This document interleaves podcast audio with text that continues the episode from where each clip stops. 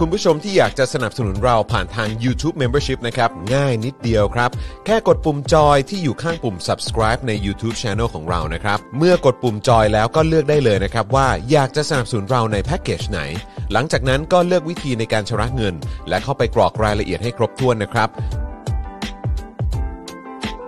แล้วก็กดปุ่ม subscribe ครับ แค่นี้คุณก็เป็นเมมเบอร์ของ Spoke Dark TV แล้วครับ สำหรับคุณผู้ชมที่อยากจะเป็นซัพพอร์ตเตอร์ให้กับพวกเรานะครับ คลิกเข้าไปที่หน้าแฟนเพจของ Spoke Dark TV และรายการในเครือของเราครับ แล้วกดปุ่ม Become a supporter นะครับ หรือกดปุ่ม support now ใต้คลิปรายการของเราก็ได้นะครับ แล้วเข้าไปเลือกเลยนะครับ ว่าจะชำระเงินทางไหนครับ ไม่ว่าจะผ่านบัตรเครดิตเดบิต เครือข่ายโทรศัพท์มือถือหรือ wallet ต่างๆ ก็ง่ายนิดเดียวนะครับ พอคลิกเข้าไปแล้วนะครับ ก็อย่าลืมใส่ข้อมูลและรายละเอียดให้ครบถ้วนนะครับ พอครบถ้วนแล้วก็กดปุ่ม subscribe ครับ แค่นี้คุณก็เป็น supporter ของ Spoke Dark TV แล้วครับ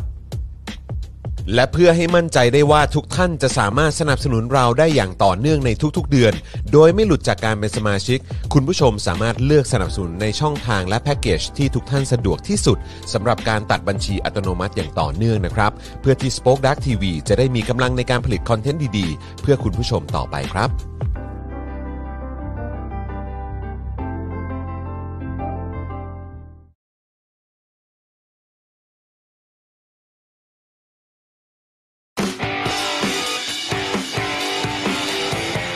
วาสนาอารวาส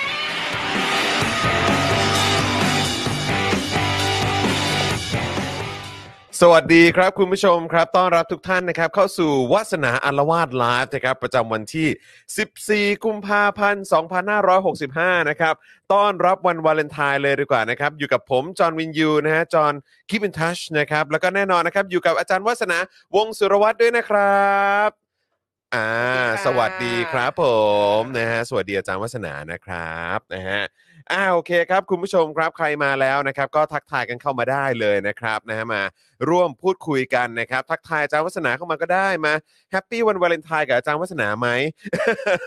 ก็สามารถคอมเมนต์กันเข้ามาได้นะครับ อย่างแรกเลยที่จะขอความกรุณาคุณผู้ชมนะครับก็คือช่วยกันกดไลค์นะครับแล้วก็ช่วยกันกดแชร์กันด้วยนะครับนะฮะกดไลค์กดแชร์เนี่ยนะครับจะได้ทำให้คนเนี่ย เอ่อคนอื่นๆนะครับนะฮะได้ติดตามนะครับเอ่อวาสนาอารวาสไลฟ์ไปด้วยนะครับ จะได้มีคนได้รู้จักนะฮะหรือว่าได้เข้ามาดูมาติดตามวาสนาอารวาสเอ่อมากยิ่งขึ้นนะครับนะฮะอ่ะยังไงใครที่เข้ามาแล้วก็คอมเมนต์ด้วยนะครับนะฮะเพื่อจะได้เอ่อได้เจอกันนะครับ แล้วก็ได้เช็คนะฮะสถานะว่ายังเป็นเมมเบอร์ยังเป็นซัพพอร์เตอร์กันอยู่หรือเปล่านะครับ ถ้าหลุดไปจะได้สมัครกลับเข้ามาไงนะครับ หลายท่านนะครับก็ตกใจกันนะครับว่าวันนี้ เอ่อมากันตั้งแต่วันจันทร์เลยเหรอนะฮะเออมันเกิดอะไรขึ้นนะครับ เพราะว่าปกติอาจารย์วัฒนาจะมาวันศุกร์นะครับ ก็อย่างที่เราประชาสัมพันธ์กันไปเกือบ 2 อาทิตย์แล้วนะครับ ว่าเราจะย้ายวันนะครับเอ่อในการไลฟ์เนี่ยนะครับมาเป็นวันจันทร์กันแทนนะครับ อาจารย์วัฒนาเป็นไงบ้างครับ วันนี้มีแพลนอะไรเอ่อวันวาเลนไทน์ไห มฮะ หรือว่าสอนครับหรือว่าสอนหรือว่ายังไง บ่นี่แยกร่างไม่ถูกเลยนะฮะ แยกร่างไม่ถูกเลยเหรอฮะ ใช่บ่ายนี้มีสอบวิทยานิพนธ์ อ่า คนแต่ว่าตัวเองไม่ได้เป็นคนสอบแต่ว่าก็คือเหมือนอยู่ในภาควิชาเลยนะครับ ผม แล้วก็ แล้วเขาก็มีแบบงานเลี้ยงปีใหม่ อืม ของของเจ้าเจ้าหน้าที่ที่ที่ทำงาน อ่า ะไเงี้ยเออ ครับผม ซึ่งแบบเลื่อนมา จนเลยปีใหม่จีนไปแล้วเพิ่ง ครับ ได้จัดแล้วก็ เออ คือถ้าถ้าถ้าดิฉันจะเข้าร่วมก็เป็นการเข้าร่วมออนไลน์ อ่า การสอบวิ ครับ ทยานิ ผม พนธ์ก็เป็นการสอบออนไลน์ เอ อะ อ ไร อ เงี้ยเราก็ไม่แน่ใจว่า เออ ตอนนี้ตอนนี้ชินหรือยังทุกอย่างออนไลน์หมดเลย ชอบ คือ ชอบออนไลน์มากกว่าหรือว่าชอบในคลาสมากกว่า เพราะว่าเห็นอาจารย์วัฒนาก็โพสต์วันก่อนนี่ บอกว่าเออก็ชอบแบบออนไลน์นะ เพราะว่ามีเด็กส่งข้อความ ใช่ ส่งคำถามมาเยอะ ด็กถาม ใช่ มากขึ้น ใช่ เราก็ยังสงสัยอยู่ว่า เออ ถ้าเผื่อว่า เพราะว่า เพราะว่ามันดิสคัชชันกันลำบากใช่ไหมออนไลน์เราก็เลยแบบ เออ ก็ให้ถามเข้ามาในช่องแชทก็ได้หรืออ ม จะยกมือถามก็ได้อะไรเงี้ยเพราะคนมันไม่ได้เยอะ ครับ แล้วก็มีก็จะมีคำถามดิสคัชชันให้ทุกให้ทุกสัปดาห์ อ่า หลังคลาสเพื่อ ครับ ที่จะ ผม ว่าแบบไปถ้าถ้าเขามีเวลาคิดแล้วเขียนออกมา อ่า เขาอาจจะได้เขียนได้เขาอาจจะนำเสนอตัวเองได้ดีกว่าอะไรเงี้ย อ่า แต่ทีนี้ปรากฏว่าเออปรากฏว่าเด็กอะถามในชั้นเรียนเยอะมาก อืมอืม แล้วก็คือไอ้คำถาม discussion น่ะมันจะขึ้นหลังจากสไลด์สุดท้ายใช่ไหม ครับ ดังคนั้รั น บ เด็กก็จะเห็นแล้ว ปรากฏว่าเด็กก็หลายคน prefer ที่จะมาตอบ discussion ในคลาสมากมากกว่า ๋อเหรอฮะ คือหมายถึงว่า เอ่อเขียน direct message มาหาอาจารย์ อืม ว่ามีความเห็นนี้ อืม แล้วเรากำลังแล้วเราก็แบบก็ก็มีคนไปตอบใน discussion board แต่ก็ตอบน้อยอะ่ะอย่างแบบ อืม เรียนสามสิบคนมาตอบกันสี่คนอะไรเงี้ย เออเออเออ สามสี่คนอะ ค ไร รับ เงี้ย ครับครับ แต่ว่าเวลาแบบเขาตอบในชั้นเรียนที่ที่ตอบเป็น direct message ตรงมาหาเราอะ่ะ อืม ก็ตอบกันเยอะมากแล้วก็ใส่ใจ Inbox มา แล้วก็ ใช่ไหม ตั้งจ ที่ inbox มาเใช่ ซึ่งแบบเรามีความรู้สึกว่าส่วนหนึ่งอาจจะเป็นเพราะว่าใน discussion board อ่ะ ครับ มันเห็นชื่อว่าใครเป็นคนตอบไง อืม แล้วมันก็มีความแบบอายเพื่อนหรือแบบ อ่าก ลัว อะไรเงี้ย เพราะบางทีมันก็จะมีคนที่โชว์เหนือไง ครับครับ แบบ ครับ เขียนมาแบบโอ้โหสามหน้าอะไรเงี้ย จริงเหรอ แล้วเพื่อนก็แบบ ขนาดนั้นเลยเหรอ คือคือคือเขาก็ตั้งใจตอบไงว่า ครั เขา บ โชว์ ครับ โชว์เหนือก็ไม่ดีหรอกเขาตั้งใจตอบ อืม อะไรเงี้ยแต่แบบ เออเออเออ แบบ เพื่อนที่จะมาทีหลังก็แบบ เออ ก็มีความคิดว่าจะตอบแต่มันดูไม่ฉลาดขนาดนี้หรือหรือ คือ ตัแบวบ เอง โอ้โห คิดว่า ต้อง มันไม่ ตอบ ฉลาด เยอะขนาดนี้เลย หรือ ใช่ไหมอะแบบไรแบบ ไม่มี นี้ ข้อมูลไม่มีอะไร เออ เพิ่มมากขนาดนี้ เอออ อะไรเงี้ย เออ เขาก็เลย ครับ แบบเขาก็ไม่อยากจะ เข้าใจ ไม่มั่นใจอะไรเงี้ย เข้าใจ ซึ่งอันเนี้ยเราก็รู้สึกว่า เออไอออนไลน์เนี่ย การที่มันมีการที่เวลาถามในชั้นเรียนแล้วส่ง direct message มาถามอาจารย์ได้เลยอะ่ะ อืม โดยที่เพื่อนไม่ต้องรู้ว่าใครเป็นคนถามอะ่ะ ครับ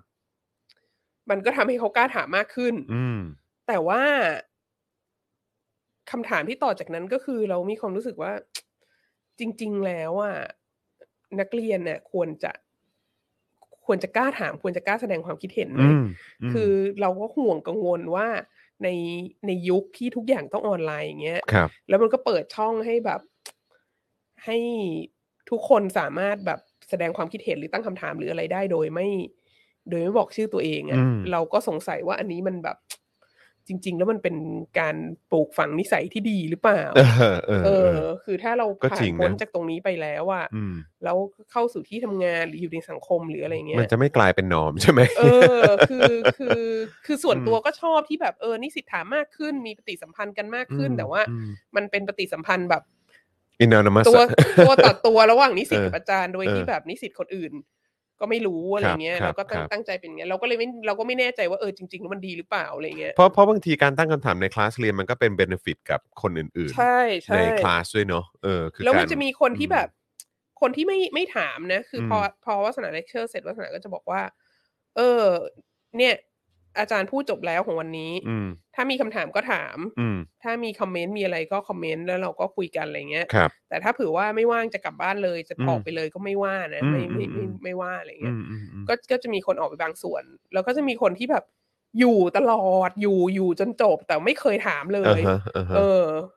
แล้วก็เห็นทุกครั้งเลยอะ มอืม แล้วก็ไม่ใช่ว่าแบบหนีหายไปที่อื่นแล้วแล้วเลยไม่ได้ออกนะ อืม ก็คืออยู่แล้วพอโอเค จบนะไม่มีใครถามแล้วนะ ก็คืออ ม เขาก็ออกไปอะไรเงี้ย อืม เพราะว่าคนเหล่านี้ก็คืออยากรู้ว่าเพื่อนถามอะไรบ้า เอง อ ก็คือ เออ รอฟังอยู่ไง รอ แล้วก็อยากฟังด้วยว่า ใช่ คอมเมนต์จากอาจารย์เนี่ยจะเป็นอย่างไร ใช่ ดังนั้นก็มีคนที่แบบ เออ มีคนที่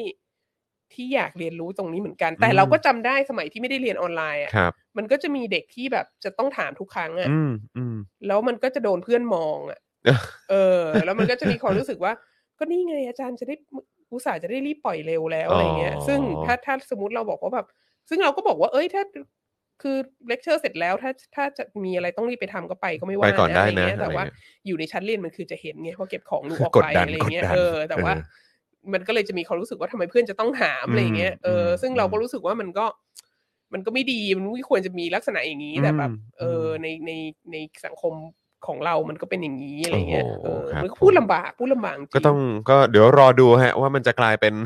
กลายเป็นเรื่องปกติไปเลยหรือเปล่านะครับ ใช่ แต่ว่าจริง ๆก็อืมอืมอืมแบบโดยส่วนตัวแล้วก็คิดว่าอยากให้กลับไปอยู่ในคลาสกันนั่นแหละนะเออจะได้เห็นหน้าค่าตากันแล้วก็อยู่ใกล้ชิดกันมากกว่านะครับ เพราะว่าคือนึกถึงอะไรก็นึกถึงลูกๆด้วยเหมือนกันไง เออ เออคืออันนี้ไม่ใช่แค่ระดับมหาวิทยาลัยอย่างเดียวนะครับ แต่ว่าในระดับแบบประถมมัธยมอะไรอย่างเงี้ยอนุบาล เออ อะไรเงี้ย เออเออ บางทีก็อยากให้เข้าคลาสเหมือนกันจะได้มี ใช่ ปฏิสัมพันธ์กับคนอื่น เจอเพื่เจออะไรอย่างนี้บ้าง แต่เราคิดว่าเด็ก อืม รุ่นใหม่ อีกอย่างหนึ่งคือถ้าไม่ถ้ามันไม่ถ้าไม่มีปัญหาเรื่องต้องล็อก อืม ดาวน์เรื่องอะไรอย่าง ม นี้แล้วอ่ะ ม เราก็อาจจะได้มีม็อบกันอีกเนาะ เออครับ เออ ผม เรา ผมว่ามีคนรอกันอยู่เยอะฮะ ใช่ แล้วเราคิดแล้วเราคิดว่า เราคิดว่าเด็กรุ่นใหม่ เราคิดว่าการที่เด็กกล้าไปแสดงความคิดเห็นทางการเมืองหรืออะไรเงี้ย อือฮึ มีม็อบอะมันก็เป็นส่วนหนึ่งของการที่จะแบบ เออที่ที่แสดงให้เห็นว่า ถ้าเราอยากให้เสียงของเรามีความหมาย อืม และมีคนฟังเราอ่ะ มัน ครับ สำคัญที่เราจะต้องเปิดเผยว่าตัวเราคือใคร อืม เอ อื อ มถูกต้อง ซึ่ง ครั อั บ นเนี้ยเราคิดว่าเป็น อันนี้สำคัญนะ เป็นสิ่งที่แล้วแล้วก็คนรุ่นใหม่ก็ดูจะแบบว่ามีมากกว่าสมัยที่เราเรียนเนี่ย อืม ที่แบบ อืม เออกล้าแสดงความคิดเห็นกล้าแสดงออกกล้าบอกว่าตัวเองเป็นใครอะไร ครั เงี้ บ ย ครับ ก็มี อื คดงคดีติดตัวกันไปค กันไป ละ ซะงั้นครับ เอออ อืม ค่ะ ครับผมนะฮะอ่าเอ่อให้ถามในช่องแชทของคลาสเลย แทนไหมคะ หรือใช้อะไรอะ สไลโด สไลโดฮะถามแบบ เออ anonymous ใช่ แต่ตอบแบบ ใช่ public ในห้อง ใช่ นะฮะ ใช่ คุณ ใช่ wishing be แล้วคิด happy บอกมา คิดอย่างนี้คือคือปกติก็คือถามใน อืม ช่องแชทอยู่อยู่แล้วแล้ว ครับ นิสิต ครับ ก็คือส่งตรงมาให้เราแล้วเรา ครั ก็ บ ตอบแล้วเราก็คิดอยู่เพราะว่าเราก็รู้จักอีไอแอปสไลโดอันเนี้ อื ย มอืม ซึ่งคืออ ม แบบเออให้ทุกคนโหลดนะ ครับค เส รั ร็ บ จแล้วก็ส่งคำถามส่งคอมเมนต์อะไรมาในสไลโดได้ อืม เราก็จะแบบเออก็สามารถตอบได้แบบ ครับผม anonymous อะไรเงี้ยแต่ อืม คำถามคือแบบเรา เราต้องการให้ทุกคนถามได้อย่าง anonymous เอ ไหม อ อะไร เอ เงี้ย อเออ เออ จริง ๆ แล้วเห็นหน้าค่าตากันไปก็ดีเหมือนกันนะครับ เออ ผมว่ามันก็เป็นมันมันมันมันเพิ่มความแบบ คือเรา เขาเรียกว่าอะไรอะ เรารู้สึกว่าส่วนหนึ่งของการเรียนเนี่ย ค ใน รับ ชั้นเรียนเนี่ยมันคือเรียนจากผู้ร่วม อือฮึ ผู้ร่วมชั้นด้วย ครับ อะ่ะ ครับ แล้วเราแล้วมันก็เป็น socialization แบบหนึ่งอะ่ะ อือฮึ ที่นิสิตก็จะรู้ว่า อ๋อเพื่อนคนเนี้ยเขาเรียนอยู่คณะนี้ แล้วที่คณะเนี้ยเขามีวิชานี้วิชานี้วิชานี้ อือฮึ แล้วเขาก็เลยมีความรู้เรื่องนี้เรื่องนี้เรื่องนี้ที่จะมาตอบอะไรอย่างเงี้ย ครับ หรือว่าอ๋อเพื่อนคนเนี้ยเขาแบบเขามาจากจังหวัดนี้นะ แล้วดังนั้นเขาก็เลยมีสถานการณ์นี้อยู่ แล้วเขาก็เลยเอามาตอบหรือเอามาคอมเมนต์เรื่องนี้อะไรเงี้ย อือฮึอือฮึ ซึ่งเออพอเราเรียนออนไลน์แล้ว เราก็ลืมไปว่าจริง ๆ แล้วในชั้นเรียนมันมีคนอื่นๆอื่นๆอื่นๆอยู่ด้วยแล้วเราก็ลืมไปว่าส่วนหนึ่งของการไปมหาวิทยาลัยหรือไปโรงเรียนเนี่ย มันคือเราจะได้มีเพื่อนเราจะได้ อืม แลกเปลี่ยนกัน อืม โน้นนี้นั้นอะไรเงี้ย อืม เอออ ม ซึ่ง อันเนี้ยเราคิดว่ามันเป็นสิ่งที่หายไปอ่ะ ครับผม การเรียนออนไลน์ การเรียนหนังสือมันไม่ใช่เรียนเฉพาะอาจารย์กับนักเรียน อือฮึ มันคือแบบ มันคือมันมีเพื่อนเรียนอยู่ ใช่ ด้วยมันคือแบบ อือฮึ เอ้ย คนอื่นเขาเรียน มั รู้ เหมือน ยัง สัง ไง คมย่อยๆอ่ะ เออ คนอื่น คนอื่นเขามีพื้นฐานครอบครัวมายังไง เขามีพื้นฐานการเรียนมายังไง เขาถึงได้มีความคิดเห็นนี้ อื นี้ ม อะไรเงี้ย ซึ่ง อืม เออ มัน มัน เรื่อง ก็ นี้ น่าเสีย สำคัญ ดาย นะ น่าเสียดาย อืม ที่ที่ไม่ที่แบบ อืม เออ ที่ที่มันต้องเรียนออนไลน์แล้วตรงนี้มันหายไปอะไรเงี้ย ครับผมนะฮะอ่าอ่าขอบคุณพี่ใหญ่ครับเออเดี๋ยวเดี๋ยวรบกวนหันไปทางอาจารย์วัฒนานิดนึง ค่ะวัฒาเริ่มเกิด รู้ ปัญดูหาเรื่ง ออกเลยว่าอาจารย์วัฒนา แว่น ร้อน fog เออนะครับนะฮะอึ๊บโดนโดนไหมโดนเนอะ โดนโดนโดน โอเค ขอบคุณ ครับผม ครับขอบคุณ เออ ครับ นะฮะสวัสดีคุณวิทย์ดาเลียด้วยนะครับ บอกว่าบางคนพอเป็น anonymous แล้วมีความกล้าที่จะถามมากขึ้น เพราะเขาไม่อยากแสดงตัวตน คนไทยมีความไม่อยากเป็นคนไม่รู้ทั้งทั้งๆที่จริง ๆ แล้วไม่รู้ก็ควรถามสิจะได้รู้ อ่า ใช่หรือ ครับหรือ ผ หรือ ม คำถามบางอย่างที่แบบ ที่มันดูคอนเซอร์เวทีฟอะ ครับผม ที่มันดูแบบว่า อืม เพื่อนๆจะต้องแบบวาย อืม แต่จริง ๆ แล้วอะมันมันเป็นคำถามที่หลายคนก็อาจจะสงสัยแต่คนก็ ใช่ จะไม่กล้าถาม ใช่ถูกต้องครับนะฮะอ่ะเอ่อก่อนอื่นเลยขออวยยศคุณวรยาโชติกุลหน่อยนะครับ โอนแล้ว ค่ะ 600 บาทโอ้โห ขอบพระคุณ ขอบพระคุณมากเลยนะครับ โโห ขอบพระคุณครับ ขอณมากโอน นะฮะ รับวันวาเลนไท เอ น์ อนะฮะ เอออ่ อ่ะนี่ผมเลื่อนกระดิ่งไว้ให้อาจารย์วัฒนาเลยนะ เอาไว้เอ่อสั่นกระดิ่งเรียกคนโอนนะครับนะก็เติมพลังเข้ามาได้เลยนะครับ ผ่านทางบัญชีกสิกรไทย 0698975539 หรือสแกน QR Code ก็ได้นะครับ ช่วยกันเติมพลังเข้ามาแบบรายวันก่อนก็ได้นะครับนะฮะเติมเข้ามาเลยนะครับ ก่อนที่จะเข้าเนื้อหากันอีกสักครู่หนึ่งจะเข้าเนื้อหากันแล้วนะครับนะฮะแล้วก็นอกจากนี้คุณผู้ชมยังสามารถเติมพลังให้กับพวกเราแบบรายเดือนได้ด้วยเหมือนกันนะครับนะฮะมาเป็นเมมเบอร์มาเป็นซัพพอร์เตอร์แบบรายเดือนกันดีกว่าครับ นะฮะจะได้ให้ Spoke Dark TV ของเราเนี่ยนะครับมีกำลังในการผลิตคอนเทนต์ให้คุณผู้ชมติดตามกันแบบนี้กันต่อไปเรื่อยๆนะครับนะฮะอย่างทาง u t u b e นะครับนะฮะเดี๋ยวบอกวิธีการหน่อยละกันนะครับ u t u b e เนี่ยง่ายมากๆเลยนะครับ ในในช่องคอมเมนต์ตอนนี้ที่เรากำลังพูดคุยกันอยู่เนี่ยนะครับจะมีแถบสีฟ้าอยู่นะครับคุณผู้ชมก็สามารถกดตรงแถบนั้นก็ได้ หรือเอ่อกดที่ปุ่มจอยหรือปุ่มสมัครที่อยู่ข้างปุ่ม subscribe นะครับนะฮะหรือว่าเอ่อปุ่มสับตะไคร้อะครับนะฮะ ไปกดปุ่มนั้นเลยนะครับพอกดเข้าไปก็จะมีแพ็กเกจนะครับให้เลือกกันนะครับว่าสะดวกจะสนับสนุนเราในแพ็กเกจไหนนะครับแพ็กเกจเริ่มต้นต่อเดือนนะครับอยู่ที่เดือนละ 150 บาทนะครับตกวันละ 5 บาทเท่านั้นเองครับคุณผู้ชมครับนะฮะก็ลองเลือกแพ็กเกจที่โดนใจนะครับพอเลือกได้แล้วก็กดใต้แพ็กเกจนั้น แล้วก็เข้าไปเลือกวิธีการชำระเงินนะครับทาง u t u b e เนี่ยก็ผูกกับบัตรเครดิตบัตรเดบิตนะครับหรือว่า วอลเล็ตต่างๆ ก็ได้นะครับนะแล้วก็ไปกรอกรายละเอียดให้ครบถ้วนกดยืนยันก็เป็นเมมเบอร์ทาง YouTube แล้วนะครับ ส่วนทาง Facebook ครับวันนี้ก็สะดวกเหมือนกันนะครับเฟซบุ๊กเนี่ยนะฮะก็ใต้ไลฟ์นี้เลยนะครับ ข้างกล่องคอมเมนต์จะมีปุ่มสีเขียวที่มีรูปหัวใจอยู่ ลองสังเกตดูนะครับ นี่นะฮะก็กดเข้าไปครับ นั่นคือปุ่ม Become a supporter นั่นเองนะครับ กดปุ่มนี้เลยนะครับ พอกดไปปุ๊บนะฮะก็ไปเลือกวิธีการชำระเงินนะฮะจะผูกกับบัตรเครดิตบัตรเดบิต หรือว่าผูกกับค่าโทรศัพท์มือถือรายเดือนก็ได้ครับ อันนี้สะดวกดีนะครับ หรือว่าพวก wallet ต่างๆ ก็ได้ด้วยเหมือนกันนะครับ อันนี้ก็ตกวันละ 5 บาทเหมือนกันครับ เดือนละ 150 บาทนะครับ เข้าไปกรอกรายละเอียดให้ครบถ้วนกดยืนยัน แค่นี้ก็เป็นสปอร์เตอร์ทาง Facebook แล้วนะครับ สะดวกมาก ๆ เลยครับ อันนี้เป็น 2 ช่องทางที่เบื้องต้นนะฮะอยากจะให้คุณผู้ชมช่วยกันเอ่อสนับสนุนเราแบบรายเดือนกันนะครับ แล้วก็ในแต่ละวันนะครับ หรือว่าในแต่ละเทป หรือแต่ละตอนเนี่ยนะครับที่คุณผู้ชมติดตามกันเนี่ยถ้าเกิดว่าอยากจะสนับสนุนเราแบบรายวันก็เติมพลังเข้ามาเลยนะครับ ผ่านทางบัญชีกสิกรไทย 0698975539 หรือสแกน QR Code นะครับ ทักทายคุณผู้ฟังใน Clubhouse ด้วยนะครับ คุณกาฟิลคุณเกรซคุณนินา คุณโปไซดอนนะฮะ คุณพรชัยด้วยนะฮะ โอ้ หลายท่านเลยนะครับ ทักทายด้วยนะครับ ใครมาแล้วก็อย่าลืมกดไลค์กดแชร์นะครับ แล้วก็ช่วยกันแชร์เอ่อไลฟ์นี้ด้วยละกันนะครับ โอ้ มีคนพูดถึงรัสเซียกับยูเครนเยอะแฮะเออนะครับ ดูท่าทางจะเป็นประเด็นที่หลายคนกำลังติดตามอยู่ตอนนี้นะครับ อ่าเอ่อถ้าโอนทางเน็ตจะแชร์สลิปให้ทราบอย่างอ๋อ ไม่เป็นไรครับ แค่แจ้งมาก็พอครับ คุณภูเอ่อคุณภูระใช่ไหมครับ คุณดับเบิลยูนะครับ แค่แจ้งมาบอกว่าสนับสนุนมาเท่าไหร่บอกได้เลยครับนะฮะแล้วเดี๋ยวเราจะได้อวยยศขึ้นจอกันไปนะครับ อยากจะขอบพระคุณคุณผู้ชมด้วย คุณเป็ดบอกว่าในไทยเปิดทำการปกติทุกที่ทุกอย่างแล้วทำไมมหาวิทยาลัยยังไม่เปิดปกติอีก อืม ใช่ เนอะ ใช่ อืม ถูกต้อง ครับ ผม แล้วก็เอาจริง ๆ ขึ้นรถ ขึ้นรถไฟฟ้า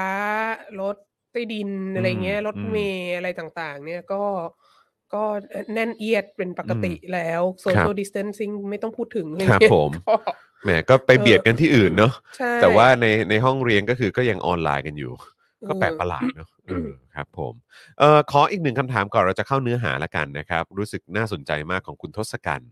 บอกว่าถามความเห็นครับนะฮะเอ่อเรื่องการแบ่งห้องเรียนครับ มันควรเป็นแบบไหนฮะเก่งอยู่ด้วยกันหรือว่าคละกัน เพราะว่าก็ก็ถ้าเกิดใครอาจจะเคยประสบเนอะคือแบบแบ่งห้องคิงห้องควีนห้อง ม อะไรอย่างเงี้ย ม นะฮะ อืม เออสำหรับอาจารย์วัฒนาคิดว่ายังไงฮะ คือเราคิดว่าเราคิดว่าการแบ่งห้องคิงห้องควีนห้องอะไรในระดับมัธยมเนี่ยมั ครับ ค่อนข้าง ค่อนข้างไร้สาระ นะ ถามเราอะ เออ เพราะว่า เออ เพราะว่ามันมันเป็นการแบ่งไม่รู้ระระบบที่ที่เหมือนอย่างที่ตอนเราเรียนมัธยมเนี่ย ก็คือว่า ฮึ เหมือนแบบคนที่สอบเข้ามาได้ที่หนึ่งถึงที่ห้าสิบของของรุ่นนั้นก็คือจะอยู่ในห้องคิงใช่ไหมแล้วนอกนั้นก็คลากันอะไรเงี้ย อือฮึ แต่ว่าไอในห้องคิงห้าสิบคนน่ะมันก็มันก็เก่งไม่เท่ากันอยู่ดี แล้วมันก็มีการเก่งในวิชาที่ต่างกันอะไร ครั เงี้ บ ย ครับ ดังนั้นมันก็จะมีมันก็จะมีคนที่อยู่ห้องคิงแต่แบบโง่เลขมาก หรือคนที่อยู่ห้องคิงแล้วโง่อังกฤษมากอะไรเงี้ยเออแล้วแล้วถึงเวลาไปเรียนวิชาเหล่านั้นน่ะคือทุกวิชามันก็จะมีคนที่ที่ได้คะที่ที่เรียนเก่งและเรียนไม่เก่ง ครั แม้ บ แม้จะอยู่ในห้องคิงด้วยกันอะ ค ไร รับ เงี้ย ครับ ซึ่ง เออเราก็รู้สึกว่ามันเราเราจะทำเพื่ออะไร เอออ อะไรเงี้ย เอ เอ อเออ อ แล้วแล้วเราคิดว่า เวลาที่คือถ้าคละกันเนี่ยมันมันก็จะเป็นเขาเรียกอะไรแบบจำลองของสังคมที่แท้จริงอะ่ะ อืม มันก็จะมีคนที่คนที่ถนัดคนที่ไม่ถนัดอะไร อืม ที่มันต่างกัน ครั ใช่ บ ไหม ครับ แล้วก็ ครับ ถ้าครูสอนเนี่ยแล้วมันมีเด็กแค่ครึ่งห้องที่มันทำได้อะ อืม อันนี้เป็นความครูต้องพิจารณาตัวเองนะว่าอยู่ อือฮึ สอนมีปัญหา อื มันไม่ใช่อะไรเงี้ย อืมอืม เออแล้วเราคิดว่าในระดับมัธยมคละห้องนี่ไม่ไม่ make sense อืม แต่ทีนี้อย่างเวลาเข้ามหาวิทยาลัยอะแต่คือเรื่องนี้คนจะไม่ค่อยพูดในในระดับมหาวิทยาลัย เพราะมัน ครับ เหมือนมันมันมันเป็นไปโดยอัตโนมัติ อื อะ มฮึ อย่างเช่น เวลาที่เขาเขาแยกเซกอะ อืม อย่างตอนเราเข้า เราไม่ได้เรียนเมืองไทยนะแต่เราเข้าใจว่าเมืองไทยก็มีทำแบบนี้เหมือนกันก็คือว่าเข้าปีหนึ่งอะเอ่ อ ที่ University Chicago ที่เราไปเรียนตอนปริญญาตรีเนี่ย ทุกคนต้องเรียนเลขหมด อืม ก่อนดังนั้นตอนตอนช่วงสอบ เออเขาเรียกอะไร ตอนช่วงปฐมนิเทศอะสัปดาห์ที่ปฐมนิเทศอะก็จะต้องไปสอบวัดความรู้คณิตศาสตร์ ครับ เออ แล้วก็แล้วแต่ว่า คะแนนคุณอยู่ในระดับไหนอืออะฮึ เขาก็จะจัดให้คุณเรียนเลขตัวนั้นตัวนั้นตัวนั้น แล้วมั คน รับ ก็จะคือมันก็จะมีต่อไปว่า โอเคถ้าอยากไปเอกทางวิทยาศาสตร์ จะต้องจะต้องเรียนเลขตัวที่มันสูง อือฮึ อะไรเงี้ยแต่ถ้าเผื่ออย่างเราจะเรียนประวัติศาสตร์เรียนวรรณคดีเรียนภาษาอะไรเงี้ยก็ ครับ คือก็เลขเลขก็ไม่ต้องตัวสูงก็ได้ ค อะ รั ไร บ เงี้ย ผม เออ ครับ แล้วเราก็เราก็ได้ place เข้าไปในในชั้นเรียนที่มันแบบที่ อือฮึ เราพอเรียนได้ ครั อะ บ ไรเงี้ย ผม ที่อยู่ใน เออ ระดับของเราอะร ไม่ได้ เงี้ย โหด เออซึ่งอันเนี้ย อันเนี้ยเราเราเข้าใจว่า เออ มัน เออ ก็ เออ เวลาเข้ามหาวิทยาลัยอ่ะมันก็คือการจัดให้ให้ได้ระดับ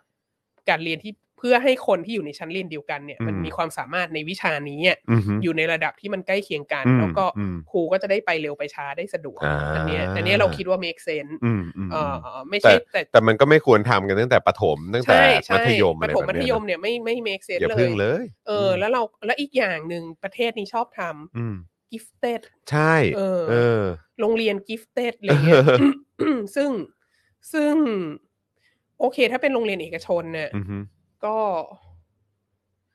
ก็ก็คุณจะทำอะไรก็ทำเถอะอะไรเงี้ย อือฮึ ไม่คุ อื ณ อฮึ ไม่ใช้ภาษี อืม ใช่ไหม อื แต่ว่าในขณะเดียวกันนะ ถ้าเป็นโรงเรียนรัฐใช่ไหม การ ครับ ที่การที่เป็นโรงเรียนเอกชนแล้ว มันก็คือมันก็คือส่งเสริมความเหลื่อมล้ำอ่ะ อืม เออ หรืออ อฮึ ว่าโรงเรียนทั่ว ๆ ไปที่แบบว่าถ้าจ่ายตังค์เพิ่มแล้วลูกได้อยู่ห้องกิฟต์ อ่าอ่า เซน อ่า อะไรเงี้ย อ่าครับ เออ มันก็คือ มันก็มันก็ไม่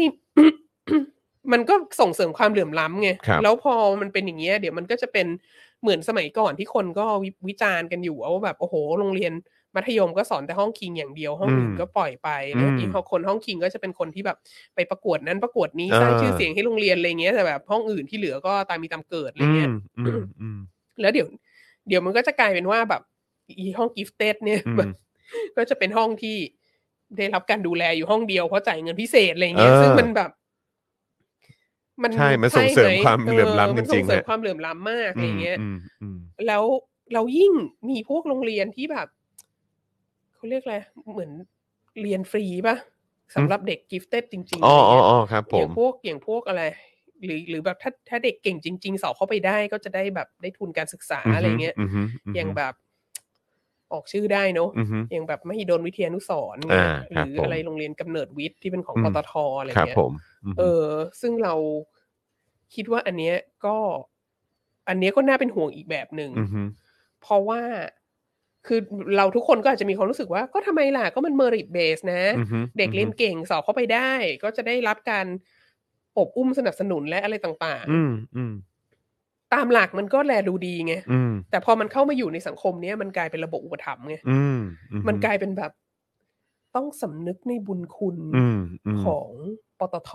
อืมฮึม หรือสำนึกสำนึกในบุญคุณของแบบว่า โรงเรียนหรือหน่วยงานรัฐบาลหรือ หรือคนใหญ่คนโตคนไหนที่เป็นคน อืม ที่เป็นคนให้ทุนเรียนอะไรเงี้ย เออ เอ เออเออ อ เออ ซึ่งคือตัวเองก็ประสบมาเอง อืมฮึ จาก จากการเป็นนักเรียนทุน อืมฮึ รัฐบาลเนอะ ครับผม เออแล้วมันก็จะมีความรู้สึกว่าแบบโหเราต้องสำนึกในบุญคุณ อืม อะไรเงี้ย อืม อย่างมากเราก็จะโดนแบบว่า อืม จะโดนสลิมเขียนมาด่าบ่อยมากว่า อืม คุณเนี่ยได้ทุนเล่าเรียนหลวง เออ ได้ แล้วทุน ทำไม คิง คุณ สกอร์ชิพเนี่ย เออ ทำไมคุณไม่แบบจงรักภักดีอะไร เออ เงี้ยแบบว่า อือฮึ เนรคุณอะไร อ่า เงี้ย อ่า เอออดิฉันก็แบบว่าเฮ้ย เออ ทุนเล่าเรียนหลวงเนี่ย อืมฮึ มันมาจากงบประมาณแผ่นดินนะคะ เออเออ งบประมาณแผ่นดินเนี่ยมันมาจาก อืม เงินภาษีของประชาชน ครับผม แบบกตันกตันยูให้ถูกคนด้วย เออเออ อะไรอย่างเงี้ย เอ เอ อเออเออ อ เออ แต่แบบไอ้ความอย่างเงี้ย ซึ่งเราคิดว่ามันมาด้วยกันทั้งความนักเรียนทุนทั้งความ ทั้งความโรงเรียนพิเศษ ทั้งความทุนการศึกษาอะไรอย่างเงี้ย อือฮึ คืออ อฮึ คือ มันพอมันมาอยู่ในประเทศนี้แล้วอ่ะมันกลายเป็นส่งเสริมความเหลื่อมล้ำอ่ะ อืม แล้วเด็กก็จะแล้วมันก็จะมีอีกอย่างคือเด็กจำพวกนี้ก็จะมีความแบบว่า อันนี้พูดถึงตัวตัวเองด้วยนะตัวเอง ครับ เป็นนักเรียนทุนนะ อือฮึ ก็มีแนวโน้มที่จะรู้สึกว่า ฉันน่ะ deserve สิ่งนี้ อืม ฉันน่ะ ควรที่จะได้สิ่งนี้ เพราะว่าฉันตั้งใจเรียน ฉันเรียนเก่ง ฉัน อือฮึ ฉัน ฉันดีกว่าคนอื่น อืมอืม ดังนั้นฉันคู่ควรแล้วกับการที่จะได้รับการศึกษาที่ดีกว่าคนอื่นกับการที่ อือฮึ จะได้รับโอกาสที่ดีกว่าคนอื่นอะไร อืม เงี้ย ฮึอืมฮึ ซึ่งเราคิดว่าทัศนคติอย่างเงี้ยมีปัญหามาก อืมอืมฮึ คือคุณต้องเข้าใจว่าคุณได้โอกาสดีกว่าคนอื่น เพราะว่า เพราะว่ามีประชาชนทั่วประเทศอะเขาเสียภาษี อืมฮึ แล้วเขายินยอมให้เงินภาษีเขาอะไป ไปส่งให้คุณมีโอกาสดีกว่าลูกเขาอะ อืม เอออดังนั้นน่ะ โอกาสที่ได้มา มันคือ มันคือ มันมันคือเหมือน คุณเป็นคนที่ได้รับเลือก เพราะว่าทุกคนคาดหวังว่า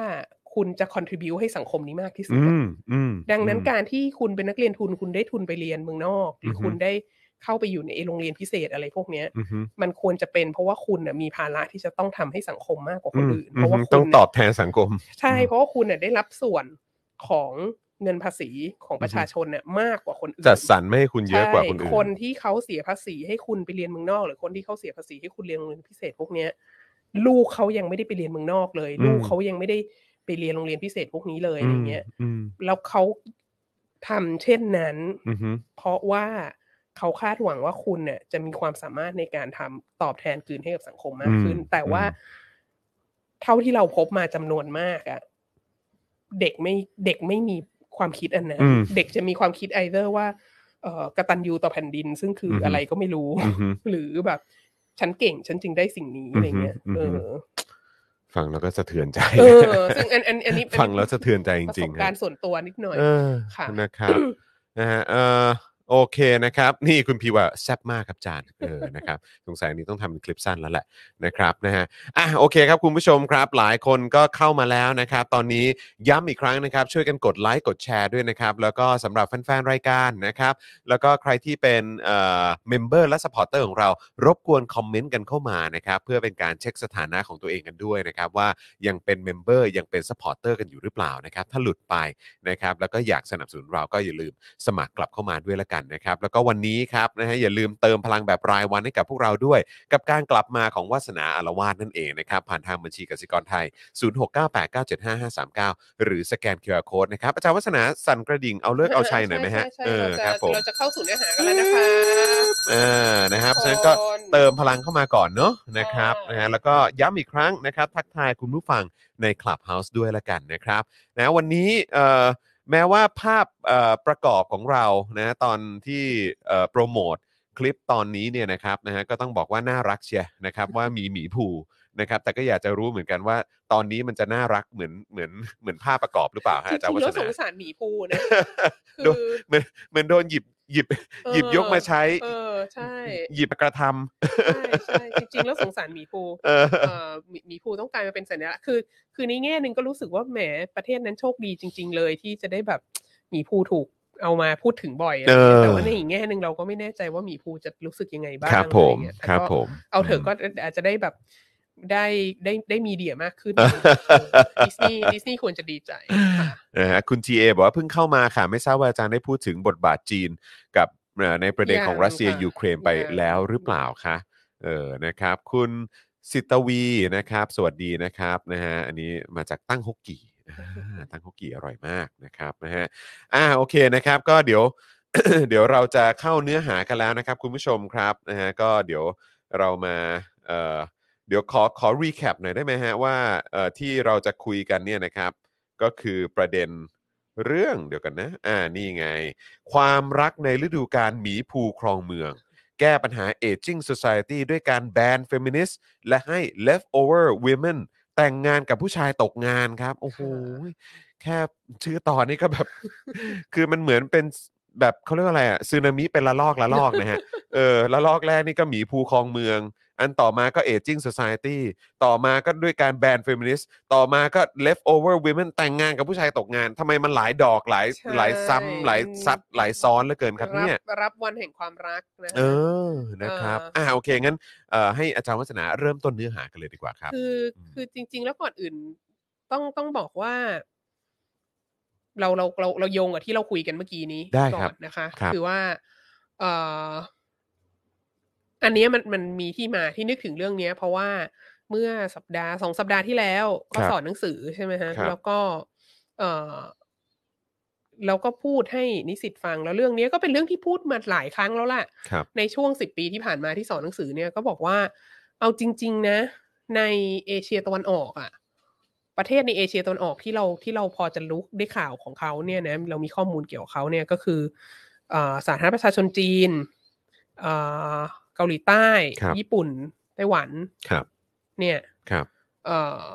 เราเราเราไม่ค่อยรู้เรื่องเกาหลีเหนือ อือฮึ นะเราไม่ค่อยรู้เรื่องมองโกเลียนะครับ แต่ว่าจากประเทศที่เรารู้เรื่องเยอะๆเนี่ย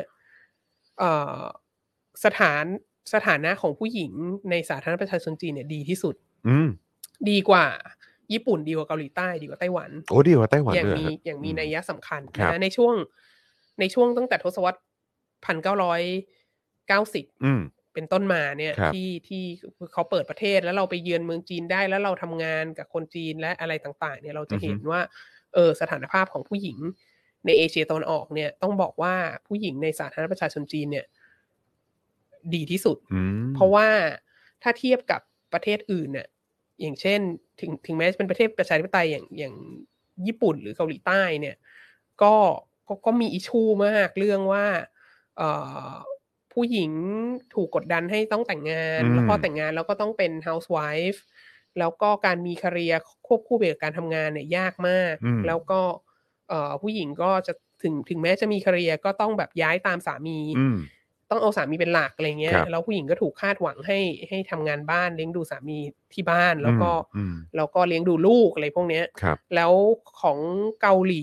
ก็ก็จะแนวแนวคล้ายๆกัน อืมม อันนี้เราก็ไม่ได้เราก็ไม่ได้ดูดูซีรีส์เกาหลีมากนะครับแต่เรามีความรู้สึกว่าทุกครั้งที่ภาพที่เราเห็นที่แบบโอ้โหทุกคนจิกหมอนหมด เลยโน่นนี่นั่นเนี่ย เออเออเออ มันก็เป็นภาพที่ภาพมันก็เป็นภาพของการที่ผู้ชายดูแลผู้หญิงอะ อืมม เออแล้วก็แล้วก็เป็นเป็นคอนเซปต์ของการว่าผู้ชายก็ต้องเป็นหัวหน้าครอบครัวอะไรอย่างเงี้ยแล้วก็เป็นสังคมที่คือทุกทุกสังคมเหล่านี้เนี่ย LGBT มีปัญหา อือฮึ มากหมด คือหมายถึงว่ามันก็เลยเป็นเหตุให้ชาว LGBT ในเอเชียตะวันออกเนี่ยก็จะแบบว่าชอบมาอยู่ในเอเชียตะวันออกเฉียงใต้อะไรอย่าง ครับ เงี้ย ครับครับ เหมือนเปิดกว้างกว่ายกเว้นไต้หวันนะ อืม มันอาจจะเป็นที่หนึ่งที่เออ LGBT อยู่ได้สบายหน่อยอะไร อืม เงี้ย แต่ว่าในภาพในภาพรวมอ่ะอย่างอย่างน้อยเกาหลีใต้กับญี่ปุ่นเนี่ย มันมีอิชูของของการที่ผู้หญิงทำงานเนี่ยเอ่อได้ลำบาก หรือผู้หญิงที่จะไม่แต่งงานเนี่ยลำบาก หรือผู้หญิงที่จะหย่าหรืออะไรเงี้ยมันมันมีปัญหาอยู่ แล้วแม้กระทั่งไต้หวันเองเนี่ยก็ก็เอ่อระหว่างผู้หญิงกับผู้ชายภาพของการ เอ่อสถานภาพของผู้หญิงกับผู้ชายในการทำงานในอะไรต่างๆ เนี่ยก็ก็ก็ยังมีภาพของการที่ผู้ชายต้องเป็นผู้นำอยู่อะไรเงี้ย อืม มันก็ อืม มันก็ยังมีความสังคมของจื้ออยู่ประมาณหนึ่งอะไรเงี้ย อือฮึ อันนี้คืออ ม จากประสบการณ์ที่ไปเรียนหนังสือไปทำงานใช้ชีวิตอยู่ในในประเทศพวกนี้อะ ครับ ตั้งแต่ทศวรรษพันเก้าร้อยเก้าสิบ เอ่อเป็นต้นมานะครับ ฮะ เราก็จะบอกเราก็จะสอนนิสิตว่า เออของจีนเนี่ย เอ่อสถานภาพของผู้หญิงดีกว่ามาก อืมอืม เพราะเพราะอะไร เพราะแล้วเราก็บอกว่ามันเป็นเพราะว่าพรรคคอมมิวนิสต์จีนตอนที่เข้ามาทีแรกเลยเนี่ยตอนตอนที่สถาปนา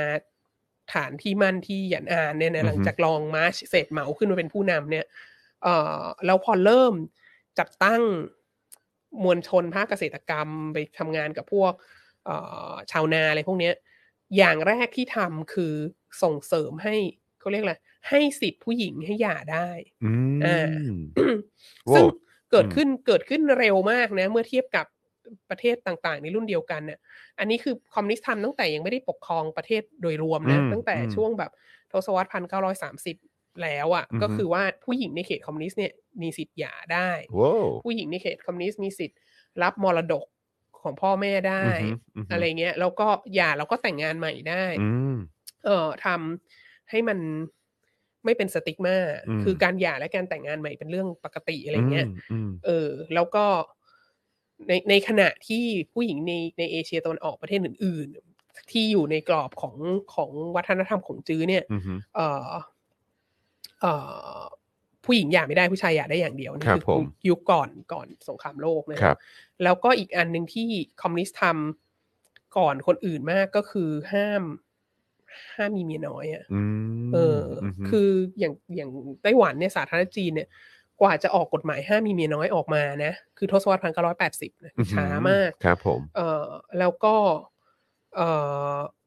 แล้วก็คอมมิวนิสต์ก็มีมีกฎมาอีก อีกอันหนึ่งที่ที่มีคนตั้งคำถามเยอะว่ามันเอ๊ะมันมันละเมิดสิทธิมนุษยชนหรือเปล่าคือนโยบายลูกคนเดียว อืม เออ ม นโยบายลูกคนเดียวเนี่ย มันก็ ในแง่หนึ่งมันก็เป็นการ แล้วก็ต้องบอกว่ามันก็ละเมิดสิทธิส่วนบุคคลเนี่ยคือมันมดลูกฉันนะฉัน อืม จะมีลูกกี่คนฉันก็ควร ก็ จะ เรื่ เลื อ อง ก ของ ได้ ฉัน ใช่ไหม น่ะ แต่ อืม ว่าการที่รัฐบาลเนี่ยเอ่อบังคับว่ามีลูกได้คนเดียวอ่ะ มันก็ไปไปลดแรงกดดัน อื่น อือฮึ ๆ ในสังคมอีกพอสมควร เช่น อืม ลดแรงกดดันที่ผู้หญิงจะต้องมีลูกเยอะๆเยอะๆ อืม เอ่อมีลูกมาแล้วห้าคนเป็นผู้หญิงหมดเลยคุณก็ต้องไปมีลูกต่อไปเรื่อยๆจนกว่าจะเป็นผู้ชายอะไรเงี้ย อืม ทั้งๆที่สิ่งที่ตัดสินว่าลูกจะเป็นผู้หญิงหรือผู้ชายมันคือสเปิร์มของผู้ชายนะ แต่ว่า ใช่ ผู้หญิงต้อง รับ ท้อ แรง ไป กดดัน เรื่อยๆอะไรเงี้ย ใช่ จนกว่า เออ จะมีลูกชาย ใช่ใช่ เอ่อ ใช่ แล้วก็ลูกสาวก็ไม่ไม่ได้รับความสำคัญเลย อืม แต่ว่า อืม ในหลังจากที่มีนโยบายลูกคนเดียวออกมา แล้วก็ห้ามเลือกเพศลูก แล้วก็ห้ามเอาเต้าสาวเพื่อแอบดูว่ามีมีลูกเป็นเป็นเพศอะไรหรืออะไรเงี้ย ม เอ่อก็ทำให้คนก็คนส่วนหนึ่งก็ต้องยอมรับว่า เออก็ก็ก็มีลูกอยู่คนเดียวก็เป็นลูกสาวก็ก็ก็ต้องดูแลดี อืม ๆอะไรเงี้ย อืม เอออ ม อันเนี้ยเราคิดว่ามันมีผลกับกับการที่ประชากรเพศหญิงได้รับการการดูแลที่ดีขึ้นมาได้ ครับ แล้วก็อย่างเรื่องการ การให้หย่า เอ่อการให้หย่าการให้แต่งงานใหม่อะไรอย่างเงี้ย เอ่อมันก็เป็นการ เป็นการทำให้ผู้ชายต้องแบบ ไม่ใช่ว่าได้แต่งงานแล้ว ฉันจะทำอะไรก็ได้ อือฮึ ภรรยาต้องลืมต้องยอมหมดทุกอย่างอะไรอย่างเงี้ย ครับ คือ ค ถ้า รับ เผื่อว่า ถ้าเผื่อว่าผู้หญิงไม่มีสิทธิ์หย่าเนี่ย มันไม่มันมันไม่มีเอาเอาจริงๆ มันไม่มีอินเซนティให้ผู้ชายแบบทำตัวน่ารักอะ ใช่ เพราะว่า อือฮึ ยังไงเขาก็ต้องยอมอยู่ด้วย ถูก อะไรเงี้ย ต้องฮะ เออ ครับ เสร็จแล้ว anyway ก็มีเด็กคนหนึ่งถามคำถามมาหลังไหมค์ เออ ลูกศิษย์อะฮะ ลูกศิษย์ใช่ ซึ่งเป็นลูกศิษย์ที่คือเป็นคำถามที่เรามีความคือเขาชอบถามคำถามที่แบบเรารู้สึกว่าโอ้โห ถ้าอยู่ในห้องถามเนี้ยมันต้องโดนเพื่อนมองอะ เออ เออ แต่ว่า อยากรู้เลยว่า ถามว่า แต่ อะไร เราก็ดีใจที่เขาที่เขาถาม เพราะเรา เออ คิดว่าเออมันก็เป็นคำถามที่คนก็คงสงสัยเยอะ แต่ถ้า อืม อยู่ในชั้นเรียนเนี่ยไม่แน่าจะมีคนกล้าถาม เออเออ เขาก็ถามว่า ส่งเสริมให้ให้คนหย่ากันเยอะๆ มันจะไม่เกิดปัญหาสังคมเหรอแบบ อืม หย่าแล้วแบบลูกจะมีปัญหาไหมอย่างนั้นอย่างนี้อะไรเงี้ย เอ เอ อเออ อ ซึ่งก็ไม่ไม่รู้เราคิดไปเองหรือเปล่านะแต่เรา อือฮะ รู้สึกว่ามันเป็นคำถามที่คอนเซอร์วทีฟมาก แต่เราคิดว่ามีคนจำนวนมากอะ อือฮึ ที่ฟังเราอธิบายเรื่องนี้เราก็รู้สึกว่าแบบ ม เออ มันไม่ค่อยถูกหรือเปล่าที่อาจารย์บอกว่าแบบ อัตราของการหย่าเนี่ย มันเป็นดัชนีชี้วัดสิทธิสตรีอ่ะ ม คือแบบยิ่งสังคมที่ผู้หญิงหย่าเยอะเนี่ยอย่างน้อยในเอเชียตะวันออกเนี่ยแปลว่าสิทธิสตรีดีอะไรเงี้ย มัน อื มันหาดัชนีชี้วัดที่มัน positive กว่านั้นหน่อยไม่ได้เหรออะไรเงี้ย แต่มันก็ เออ แปลว่ามันก็แปลว่าผู้หญิงมีช้อยส์ไม่ใช่เหรอ ใช่ มันก็คือทำให้เขาทำให้เขามีทางเลือกไง ซึ่งเราก็ เออ เราก็ เราก็อธิบายให้ให้เขาฟังว่า เออเราก็อธิบายให้ชั้นให้ทางชั้นเรียนฟังอะนะครับ ว่าในบริบทของเอเชียตะวันออกที่มันอยู่ภายใต้สังคมของเจืออะ อือฮึ ที่แบบว่าที่ที่ผู้หญิงนี่คือแบบมีไว้ทำลูกอย่างเดียวเท่านั้นเลย ครับครับ แล้วก็แล้วก็ไม่มีสิทธิ์ได้รับมรดกไม่มีสิทธิ์อะไรเลยอะ่ะ อืม ในในในบริบทของสังคมแบบนี้ ในโครงสร้างของสังคมแบบนี้เนี่ย เอ่อมัน oppressive กับผู้หญิงมาก อืม แล้วการและไอโครงสร้างสังคมแบบนี้เนี่ย มันเอื้อให้เกิด domestic abuse อืม เกิดการใช้ความรุนแรงในครอบครัว มันทำให้ผู้หญิงแบบมีปัญหา อืม เยอะมาก มันทำให้ผู้หญิงต้องท้องสิบกว่ารอบมัน ใช่ ทำให้ ใช่ ป่วยไม่สบายทำให้แบบว่าเกิดการทุบตีเมีย อืม อะไรต่างๆนานา แล้วก็ผู้หญิงที่แบบแม่ไม้ที่สามีตายแล้วก็ไม่มีใครดูแลอะไรเงี้ย มม เอ่ออะไรเหล่านี้เป็นต้น ซึ่งมันเป็นโครงสร้างสังคมที่เอื้อให้เกิด มันเป็นโครงสร้างสังคมที่เป็นปัญหาของสังคมอยู่แล้วไง ครับ คือสิ่งเหล่านี้คือปัญหาสังคม ครับ ดังนั้นการที่ให้ทางเลือกว่าผู้หญิงหย่าได้เนี่ย ให้ อืม สิทธิ์ในการหย่าเนี่ย อื มันเป็นการแก้ปัญหาสังคม ครับ ไม่ใช่เป็นการทำให้เกิดปัญหาสังคม ทั้งนี้อะที่บอกว่า เออการอัตราการหย่าเป็นดัชนีชี้วัด เอ่อ คุณภาพชีวิตของผู้หญิงในเอเชียตะวันออกนะต้อง อือฮึ เอ่อไม่ได้หมายความว่าพรรคคอมมิวนิสต์จีนเนี่ยออกมาถึงแล้วก็บอกทุกคนว่าทุกคนจงไปหย่า อืม ไม่ใช่ ไม่ใช่อยู่แล้ว ก็คือถ้าเธอรักกันครองคู่กันดี ไม่มีปัญหามี ก็ ความ อยู่กันสุขอะไรเงี้ย ไป ก็อยู่กันไปก็ไม่ได้ว่าอะไร อืมอืม แต่ว่า เออแต่ว่าอย่าคือคือถ้าเผื่อว่าอยู่ไม่ไหวหรือว่าสามีทุบตีหรือว่าอะไรเงี้ย ถ้าถ้าอยู่คนเดียวสบายกว่า หรือถ้าไปไปแต่งงานคนอื่นสบายกว่าก็หย่ากับไอีคนนี้ซะอะไรเงี้ย อืมอืม เราก็ไม่ อืม ต้องมีสติ๊กมา ครับ เออดังนั้นก็คือ อันนี้ก็เป็นที่มาของว่าว่า ทำไมสถานภาพของผู้หญิงในสาธารณรัฐประชาชนจีนเนี่ยในยุคหลังสงครามเย็นเป็นต้นมาเนี่ยเอ่อค่อนข้างจะดีกว่าผู้หญิงคนอื่น อืม ผู้หญิงในประเทศอื่นๆ ใน ครั เอบ เชีย ผม ตะวันออกด้วยกัน ครับ นะฮะทีนี้ผ่านมาถึงยุคของหมีภูเนี่ย อืม มันก็มีอะไรเกิดขึ้นเยอะแยะมากมาย อืม โดยเฉพาะในช่วงอาทิตย์ที่ผ่านมาก่อนจะก่อนจะเอ่อวาเลนไทน์เนี่ยมันก็มีเรื่องที่ทำให้เราฉุกคิดเยอะมาก แล้วมันก็เป็นเรื่องที่เราจะต้องแบบเอ๊ะ หรือเราจะต้องสอนนักเรียนไหม หรือมันไม่เป็นอย่างนั้นแล้ว โอ้ถึงขั้นต้องมาฉุกคิดอีกทีเลย ก็ไม่ เนี่ รู้ ย ใช่ เ คือแบบมัน เ เปลี่ยนไปแล้วนะ มันไม่เหมือน เออ ช่วงทศวรรษพันเก้าร้อยเก้าสิบ อื ท ม ศวรรษสองพัน อืม อะไรเงี้ย อืม คือมาถึงเอ่อทศวรรษสองพันยี่สิบเนี่ย มันจะไม่ใช่แล้วไหม อืม เราก็เลย เออก็เลยต้องต้องมานั่งทบทวนเรื่องนี้อีกทีนะฮะแล้วก็ เออเราก็ได้คำตอบอันหนึ่งที่ที่เราคิดว่าน่าสนใจ อืม ากนะครับ ผม ก่อนเราจะตอบเราก็จะสั่นกระดิ่งนะ เติมพลังให้ก่อนมา มามามา นะคะเรากำลังจะ เออครับผม เนื้อหาสำคัญน กำลังจะเข้าเนื้อหาสำคัญแล้วครับ เออ เพราะฉะ นั้นรีบเติมพลังเข้ามานะครับนะฮะผ่านทางบัญชีกสิกรไทยนะครับ 0698 975539 นะครับ หรือสแกนเคอร์โคก็ได้นะครับนะฮะ ประเด็นนั้นก็คือว่า ประเด็นนั้นก็คือว่า สิทธิสตรีเนี่ย เออมันต้องมากับรัฐสวัสดิการอะ อืม เออ คือมันต้องมาคู่กัน มันต้องมาคู่กัน มันไม่ อืม สามารถจะ ถ้าเผื่อว่าไม่มีรัฐสวัสดิการเนี่ย เอ่อ แนวโน้มก็คือ ก็คือสิทธิสตรีจะแย่ลง อืม เพราะอะไร ในในบริบทของเอเชียตะวันออกนะ เอ่อ เราเคยพูดถึง เอ่อนางเอกในดวงใจของเราในเรื่อง Chinese Feminism หลายครั้งแล้วก็คือติงหลิงนะนักเขียน อ่ะ ที่ชื่อ ครับ ติง ผ ห ม ลิงนะครับ เขา ผม ก็เอ่อเขียนงานที่แบบส่งเสริมสิทธิสตรี เรียกร้องสิทธิสตรีมาตั้งแต่ ถ้าเป็นบ้านเรานี่คือสมัยรัชกาลที่เจ็ดนะ อืม เออทศวรรษ อื พั ม นเก้าร้อยี่สิบอะไรเงี้ยประมาณเกือบเกือบร้อยปี ครับ ร้อยใช่กำลังจะเข้าสู่ร้อยปีแล้วเนี่ย ครับ เออแล้วเขาก็ แล้วเขาอะอาร์กิเมนต์ใหญ่ที่สุดของเขาคือ ถ้าจะปลดแอกผู้หญิงเนี่ย คือคือพรรคคอมมิวนิสต์อะไรเงี้ยก็จะต้องปลดแอกชนชั้นกันมาชีพอะไรอย่างงี้ใช่ไหมต้อง ค ป รั ล บ ดแอกทุกคนจากจากก่อนนิยม จากศักดินา จากทุนนิยมอะไรเงี้ย ต้องริเบเรตคนใช่ไหมทีทีนี้เอ่อติงหลิงเนี่ยบอกว่าเราไม่สามารถปลดแอกสาธารณรัฐประชาชนจีนได้ ถ้าเผื่อเราไม่ปลดแอกผู้หญิง อืมฮึ คือถ้าเราปลดแอกแต่แบบชนชั้นกันมาชีพที่เป็นผู้ชายอะ่ะ อืมฮึ แล้วแล้วแรงงานเหล่านี้กลับไปบ้านก็ใช้เมียเป็นทาส อืม ทุบตีเมียอะไร อือฮึ ต่างๆนานาเนี่ย มันก็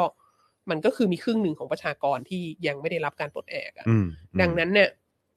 ถ้าจะปลดแอกให้ได้อย่างแท้จริงอะ่ะก็ต้องปลดแอกผู้หญิงด้วย อืม แล้วติงหลิงบอกว่าวิธีการเดียวที่จะปลดแอกผู้หญิงได้ ก็คือปลดแอกผู้หญิงจากสถาบันครอบครัว อืมอื้อหือ ส จาก ถาบันครอบครัวจีน ม คือ รับ ติงหลิงเนี่ย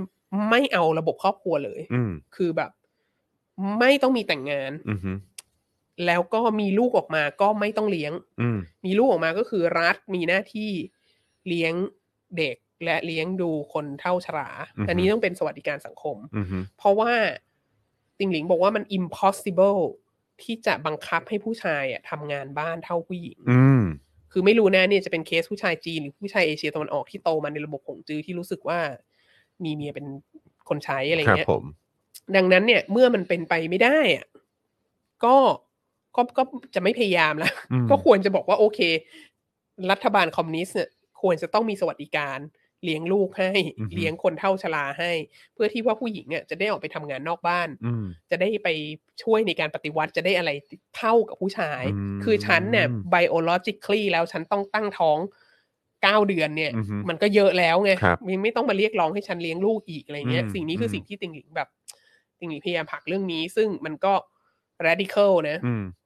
แล้วมันก็ทำให้เกิดปัญหาตบตีกับประธานเหมาอะไรเงี้ยเพิร์ช อือฮึ กันไปมาเยอะมากนะ ซึ่งซึ่งอันนี้อันนี้ถามถามเพิ่มเติมนิดนึงครับ คือที่เขาหมายถึงว่าให้รัฐเป็นคนเลี้ยงเนี่ย อืม คือหมายความว่าคือสนับสนุนเงินหรือว่าหมายความว่าคือมีโรงเลี้ยงเด็กของรัฐไปเลยอะไร ใช่ เงี้ย มีโรงเลี้ยงเด็กของรัฐเลย อ๋อเอาเอาแบบนั้นไปเลยใช่ ใช่ ไหมฮะ ก็คือ ม ก็ก็คือโอเค ก็ก็ตกตกเย็นมาก็ อืม ก็พ่อแม่ก็ไปรับลูกอะไรเงี้ย อ่ เช้า โอค ก็ โอ ไป ค ส่ง เข้าใจ อะไร ละ เงี้ย เออ อ ก็ค ไม่ ล้าย ๆ มีเหมือนสถานรับเลี้ยงเด็กตอน ใช่ ตอนกลางวานอะไรอย่างเงี้ย ใช่ ไม่ใช่ว่าแบบแม่ต้องแบบ แบบออกจากงานมาเลย หรือว่าแบบไม่มีโอกาสได้ทำงานเลย ถูก เราต้อง ต้อง เลี้ยงลูกอย่างเดียว ถูกต้อง อ่าโอเค ทีนี้ เข้าใจละโอเค ทีนี้ anyway ก็เหมาก็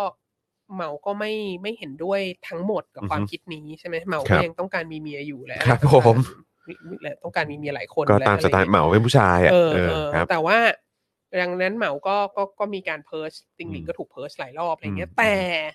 อย่างไรก็ดีถึงแม้เหมาจะยังอยากมีเมียอยู่เนี่ย อือฮึ เหมาก็ได้เอาได้เอารัฐสวัสดิการอะไรเงี้ยมาใช้ อืม มาใช้ในเรื่องนี้เยอะ อืม นะ เราเห็นชัดมากในยุค Great r e f o r w a r d นะ อือฮึ ที่แบบว่า ตอนเช้าทุกคนก็ไปกินข้าวที่โรงอาหารร่วมกัน เสร็จ ครับ แล้วทุกคนก็ออกไปทำงาน อืม ที่ที่นาของตัวเอง ที่ที่นานารวม อือฮึ ทำนารวมด้วยกันเนี่ย แล้วก็เด็กเนี่ยก็คือก็เอาไปอยู่ที่สถานรับเลี้ยงเด็ก ครับ ของของคอมมูน ครับ แล้วก็คนเท่าชราก็ไปอยู่กับคนเท่าชราแล้วก็ อืม มีคนดูแลอะไรเงี้ย อืมอืมอืม ก็คือไอไอเดียเนี้ยว่าแบบโอเคเอ่อสหายผู้หญิงกับสหายผู้ชายจะได้ออกไปทำงานแบบอุทิศให้ อืมส่วน ให้ รวม ให้ส่วนรวมมาก อืม พอๆกันอะไรเงี้ อื ย ม แล้วมันก็ก็คือเอ่อก็ก็จะเป็นเช่นนี้คือหลังจากยุค Redly Forward แล้วก็อาจจะแบบ โอเค ทุกคนไม่ได้อยู่ในคอมมูนเหมือนกันอะไรเงี้ยก็ก็มีความเปลี่ยนแปลงอะไรไป แต่ว่าอย่างน้อยที่สุดเนี่ยเอ่อสวัสดิการในเรื่องการในเรื่องการเลี้ยงเด็ก ในเรื่องการดูแลผู้สูงอายุของรัฐบาลเนี่ยก็เป็นเป็นส่วนสำคัญ อืม นะใน ในเมืองต่างๆอะไรเงี้ยก็จะมีสถานรับเลี้ยงคนชราอะไรเงี้ย อือฮึ ซึ่งได้รับความอุดหนุนจากรัฐจากรัฐบาล ทั้งส่วนกลางแล้วก็ส่วนภูมิภาคเยอะอะไรเงี้ย อืม เอ่อซึ่งอันเนี้ยมันก็เลยทำให้ผู้หญิงผู้หญิงจีนในยุคคอมมิวนิสต์เนี่ยเอ่อสามารถที่จะมามีบทบาทในในพักในรัฐบาลในอะไรต่างๆ ได้ผู้บริหารระดับสูงขององค์กรเอ่อในประเทศจีนก็มีผู้หญิงอยู่บ้าง อือฮึ อะไรเงี้ยคือมีมีแม้แม้กระทั่งผู้หญิงเข้าไปอยู่ในโพลิตบูโร อืม ระดับสูงสุดได้ อื นะ ม ถึงแม้ว่า เออเราก็จะคิดว่า โอ้โห โครงสร้างพื้นฐานอารยธรรมจีนมันแบบว่ากดขี่ผู้หญิงมาก อือฮึ อะไรเงี้ยมันเป็น อือฮึ สังคมปิดตาธิปไตยอะไรต่างๆนานาเนี่ย แต่ว่าเราก็ยังเห็นสัดส่วนของผู้หญิงจีนในที่ทำงานที่สูงกว่าประเทศเพื่อนบ้าน อืม เอ่อในเอเชียตะวันออกด้วยกันมาเป็น อืม เวลายาวนานนะฮะ คือแบบว่า พอดีอยู่ดีๆ ก็แวบนึกขึ้นมาถึงแบบพวกเวลาดูหนังจีนนะครับ อืมอืม คือดูหนังจีนไม่ว่าจะเป็นยุคสมัยไหนก็ตามจะเป็น อืม แบบหนัง คือโอเคแบบอย่างเออไม่ไม่รู้สิดูดูหนังจีนแม้จะเป็นแบบกำลังภายในหรือจะเป็นอะไรก็ตาม แต่คือก็จะเห็นแบบช็อตของความเป็นว่าเอ่อบทบาทของของภรรยา อืม เออหรือความเป็นแม่หรืออยู่ในบ้านเนี่ย ก็คือ เออ ว่าก็จะมีบทบาทที่แบบว่าเหมือนแบบ คือเหมือนเหมือนผู้ชายกลัว เออ คือแบบว่า แต่ว่าถ้าถ้าถ้าถ้าดูในแบบของญี่ปุ่นหรือของอะไรอย่างเงี้ยเออมันมันจะอีกฟิลหนึ่งนะเออแต่ เออ แต่มันเหมือน เออ ว่าเออในคือคือคือคือผมเข้าใจว่ามันอาจจะเปรียบเทียบไม่ได้ทั้งหมดหรอกแต่ว่าเออพออาจารย์วัฒนาหยิบยกเรื่องนี้ขึ้นมา แล้วพอนึกถึงแบบพวกหนังจงหนังจีนหนังอะไรพวกนี้ขึ้นมาแล้วก็ ทำทำให้เห็นถึงแบบความดูจะกลัวและเกรงกลัวเมียมากกว่า จริง ๆใน แล้ว หนังแบบว่า ในของของประเทศอื่นในเอเอ่อเอเชียตะวันออก จ เนี่ย ริง ๆ แล้วประเด็นนี้น่าสนใจ เออ โดยเฉพาะเรื่องหนังกำลังภายในเนี่ย เออ นึกถึงมิเชลโยอะ เออเออเอ เอ อเอ อ อ ก็คือหนังกำลังภายในก็จะมีจะมีนางบูใช่ไหม ใช่ มีจอมยุทธหญิงอะไรเงี้ยที่แบบว่า ใช่ โอ้โห ใช่อืม เก่งมากและทุกคนกลัวมากอะไรเงี้ย ใช่ อย่างมังกรหยกเงี้ยแบบ เออ กุ้ยเจ๋งก็ถูกอึ้งหยงบูลลี่ตลอดเวลาอย่าเองงี้ใช่ อ ไหม เออ เออ ซึ่งต้องบอกก่อนว่าไอ้ส่วนของกำลังภายในอ่ะ ครับ อีพวกจอมยุทธเนี่ย เออฮะ มันเป็นเขาเรียกอะไรมันเป็นชนชั้นกันมาชีพนะ เออเออเออ เอ เออ อ เพราะว่าในหนังกำลังภายในมันก็จะมีพวกบ้านตระกูลจางบ้านตระกูลหลีโน่นนี่นั่น อ่า นะ อ่า อีพวกบ้านตระกูลพวกเนี้ย อ่าฮะ คือคือคนคือคนมีอันจะกิน เออ คือช elite นะฮะอันนี้ คือ elite คือ elite เออ elite ใช่ไหม นะ ซึ่ง elite อีลีดเนี่ย ผู้หญิงเขาก็จะรัดเท้าแล้วก็อยู่ในบ้านไม่ออกไปไหน อ่ เราก็จะไม่ค่อยเห็น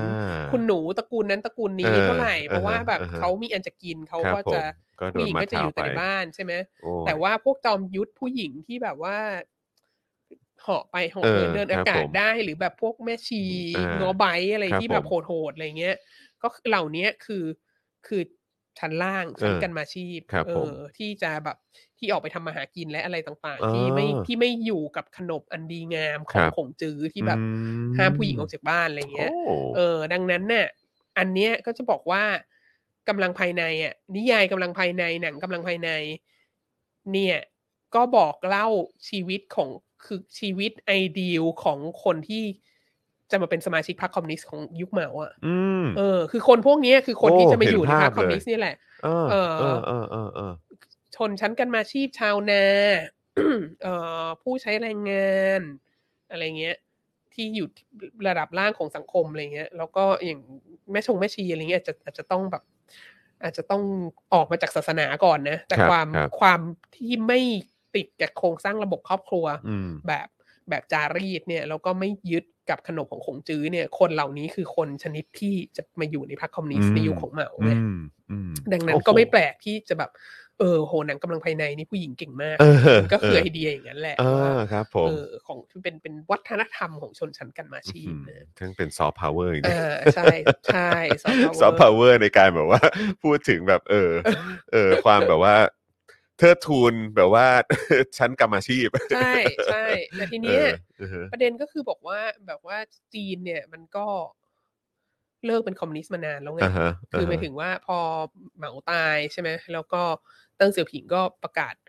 ปฏิรูปและเปิดประเทศอะไรเงี้ย ครับ แล้วพอปฏิรูปและเปิดประเทศก็คือเขาจะใช้คำว่าสังคมนิยมแบบจีนใช่ไหม อืม ซึ่งก็คือแบบเปิดรับระบบตลาดให้ในทุนเข้ามาได้ มีในทุนแดงมีอะไรต่างๆ ใช่ไหมมีอาลีบาบา มีอะไรทั้งหลายที่เราเห็นเนี่ยเอ่อแต่ว่าอย่างหนึ่งที่สำคัญที่มากับการปฏิรูปและเปิดประเทศคือการลดทอนสวัสดิการของรัฐ อ่า ลงเรื่อยเรื่อยเรื่อยเรื่อยเรื่อยเรื่อย ซึ่งแปลกจังเนอะคือแค่คือแค่มีความรู้สึกว่าพอ พอเปิดอะไรต่าง ๆ เหล่านี้เนี่ย มันก็น่าจะสร้างเม็ดเงินอะไรต่างๆ ให้กับรัฐได้มากยิ่งขึ้น ใช่ เออ อย่างแรกที่ที่เตั้งเสือผิงทำอย่างแรก ๆ เลยก็คือที่เขาเรียกทุบชามข้าวเหล็ก ครับผม สมัยก่อนมันจะมีงานที่แบบรัฐบาลต้องหางานที่ทุกคนทำ ครับ และงานนั้นมันคือชามข้าวเหล็กก็คือว่าแบบว่ามันไม่มีวันแตกอะ่ะ ครับ แล้วก็คือ ไม่มีวันถูกไล่ออก ไม่มีวันถูกลดเงินเดือน ถ้าจะย้ายงานคือต้องย้ายงานไปตำแหน่งที่ดีขึ้นและ อืม ย้ายด้วยความสมัครใจ อืม เท่านั้นอะไรเงี้ย ทีเนี้ยเอ่อเตั้งเสือผิงก็บอกว่า เนี่ยเราเปิดให้ต่างชาติมาลงทุน เรา มันมีโอกาสในการทำงานมากขึ้น แล้วการหางานทำเองเนี่ย รายได้มันก็จะสูงกว่ารายได้ที่รัฐบาลให้ด้วยซ้ำอะไรเงี้ย อือฮึ แล้วดังนั้นเนี่ยเราก็จะไม่จะไม่มีชามข้าวเหล็กให้ใครแล้วนะ อือฮึ เอ่อให้เธอไปหางานทำเองอะ่ะเพื่อที่ว่าเธอจะได้เงินเดือนเยอะกว่าที่ได้จากที่ทำกับรัฐบาล แล้วก็แบบเศรษฐกิจก็จะได้เติบโตโน่นนี่นั่น อืม แล้วก็มีคนมาช่วยจ่ายเงินเดือนให้รัฐบาลคือพวกบริษัทต่างชาติอะไรต่างๆ เนี่ย ก็ก็ดีใช่ไหมดีสำหรับทุกคนอะไรเงี้ย ซึ่งในแง่หนึ่งก็คือ โอเคก็จะได้แบบมีการส่งเสริมการแข่งขันกันอย่างเสรีอันนี้คือ อันนี้คือสังคมทุนนิยมใช่ไหม ครับ แต่ว่า ที่มากับตรงนั้นก็คือว่า สวัสดิการของรัฐเนี่ย คือหนึ่งสวัสดิการหางานให้ทำเนี่ยไม่มีละ อืม แล้วสองก็คือสวัสดิการด้านอื่น ๆ ก็จะเริ่มลดทอนลงมาเรื่อย ๆ เพราะว่าเธอมีงานทำกับบริษัทต่างชาติแล้วนี่ เธอมีงานทำเอ่อกับบริษัทของจีน แต่ว่าเป็นบริษัทที่แบบรวยมากอยู่อาลีบาบาอยู่เทนเซนอะไรเงี้ย ดังนั้นน่ะเธอควรจะต้องแบบรับผิดชอบดูแลชีวิตตัวเองได้มากขึ้นอะไร อื เงี้ ม ย เอ่อก็ก็สวัสดิการหลายอย่างของรัฐก็เริ่มลดลง อืม นะฮะอย่างเช่น นี่แหละเรื่องของโดโดยเฉพาะโดยเฉพาะเรื่องภายในครอบครัว เรื่องการเลี้ยงเด็ก เรื่องการดูแลคนชราอะไรต่าง ๆ เนี่ยเอ่อรัฐเนี่ยเริ่มผลักภาระกลับมาที่ประชาชน แล้วเราก็เอ่อเราก็คุยคุยให้ให้ให้ฟังหลายครั้งแล้วในในรายการนี้ว่า อือฮึ เอ่อไอการกลับมาของขงจื้อเนี่ย ก็คือเพื่อที่ว่ารัฐจะไม่ต้องแบกรับ อืม เพราะว่าจีนกำลังเข้าสู่สังคมผู้สูงอายุใช่ไหมเข้า ครับ แล้วแหละเข้าอย่างแรง อืม แล้วรัฐไม่ต้องการจะแบกรับภาระของการเอ่อดูแลผู้สูงอายุจำนวนมากแล้วรัฐไม่มีปัญญาด้วยแหละ อือฮึ ดังนั้นเนี่ยก็จะต้องส่งเสริมการที่คาดหวังว่า เธอก็ทุกคนจะต้องดูแล พ่อแม่ปู่ย่าตายายเท่าชราของตัวเอง อืม เป็นความ อืม กตัญญูนะก็ส่งเสริมความกตัญญูอันนี้ อืม นะฮะ อืม ทีนี้สืบเนื่องจากตรงเนี้ย มันก็มีเรื่องของเด็ก อือฮึ ที่เกิดน้อยใช่ไหมจีนเนี่ยก็ใช้ไอ้นโยบายลูกคนเดียวเนี่ยมาสามสิบปี ครับ ตั้งแต่ปี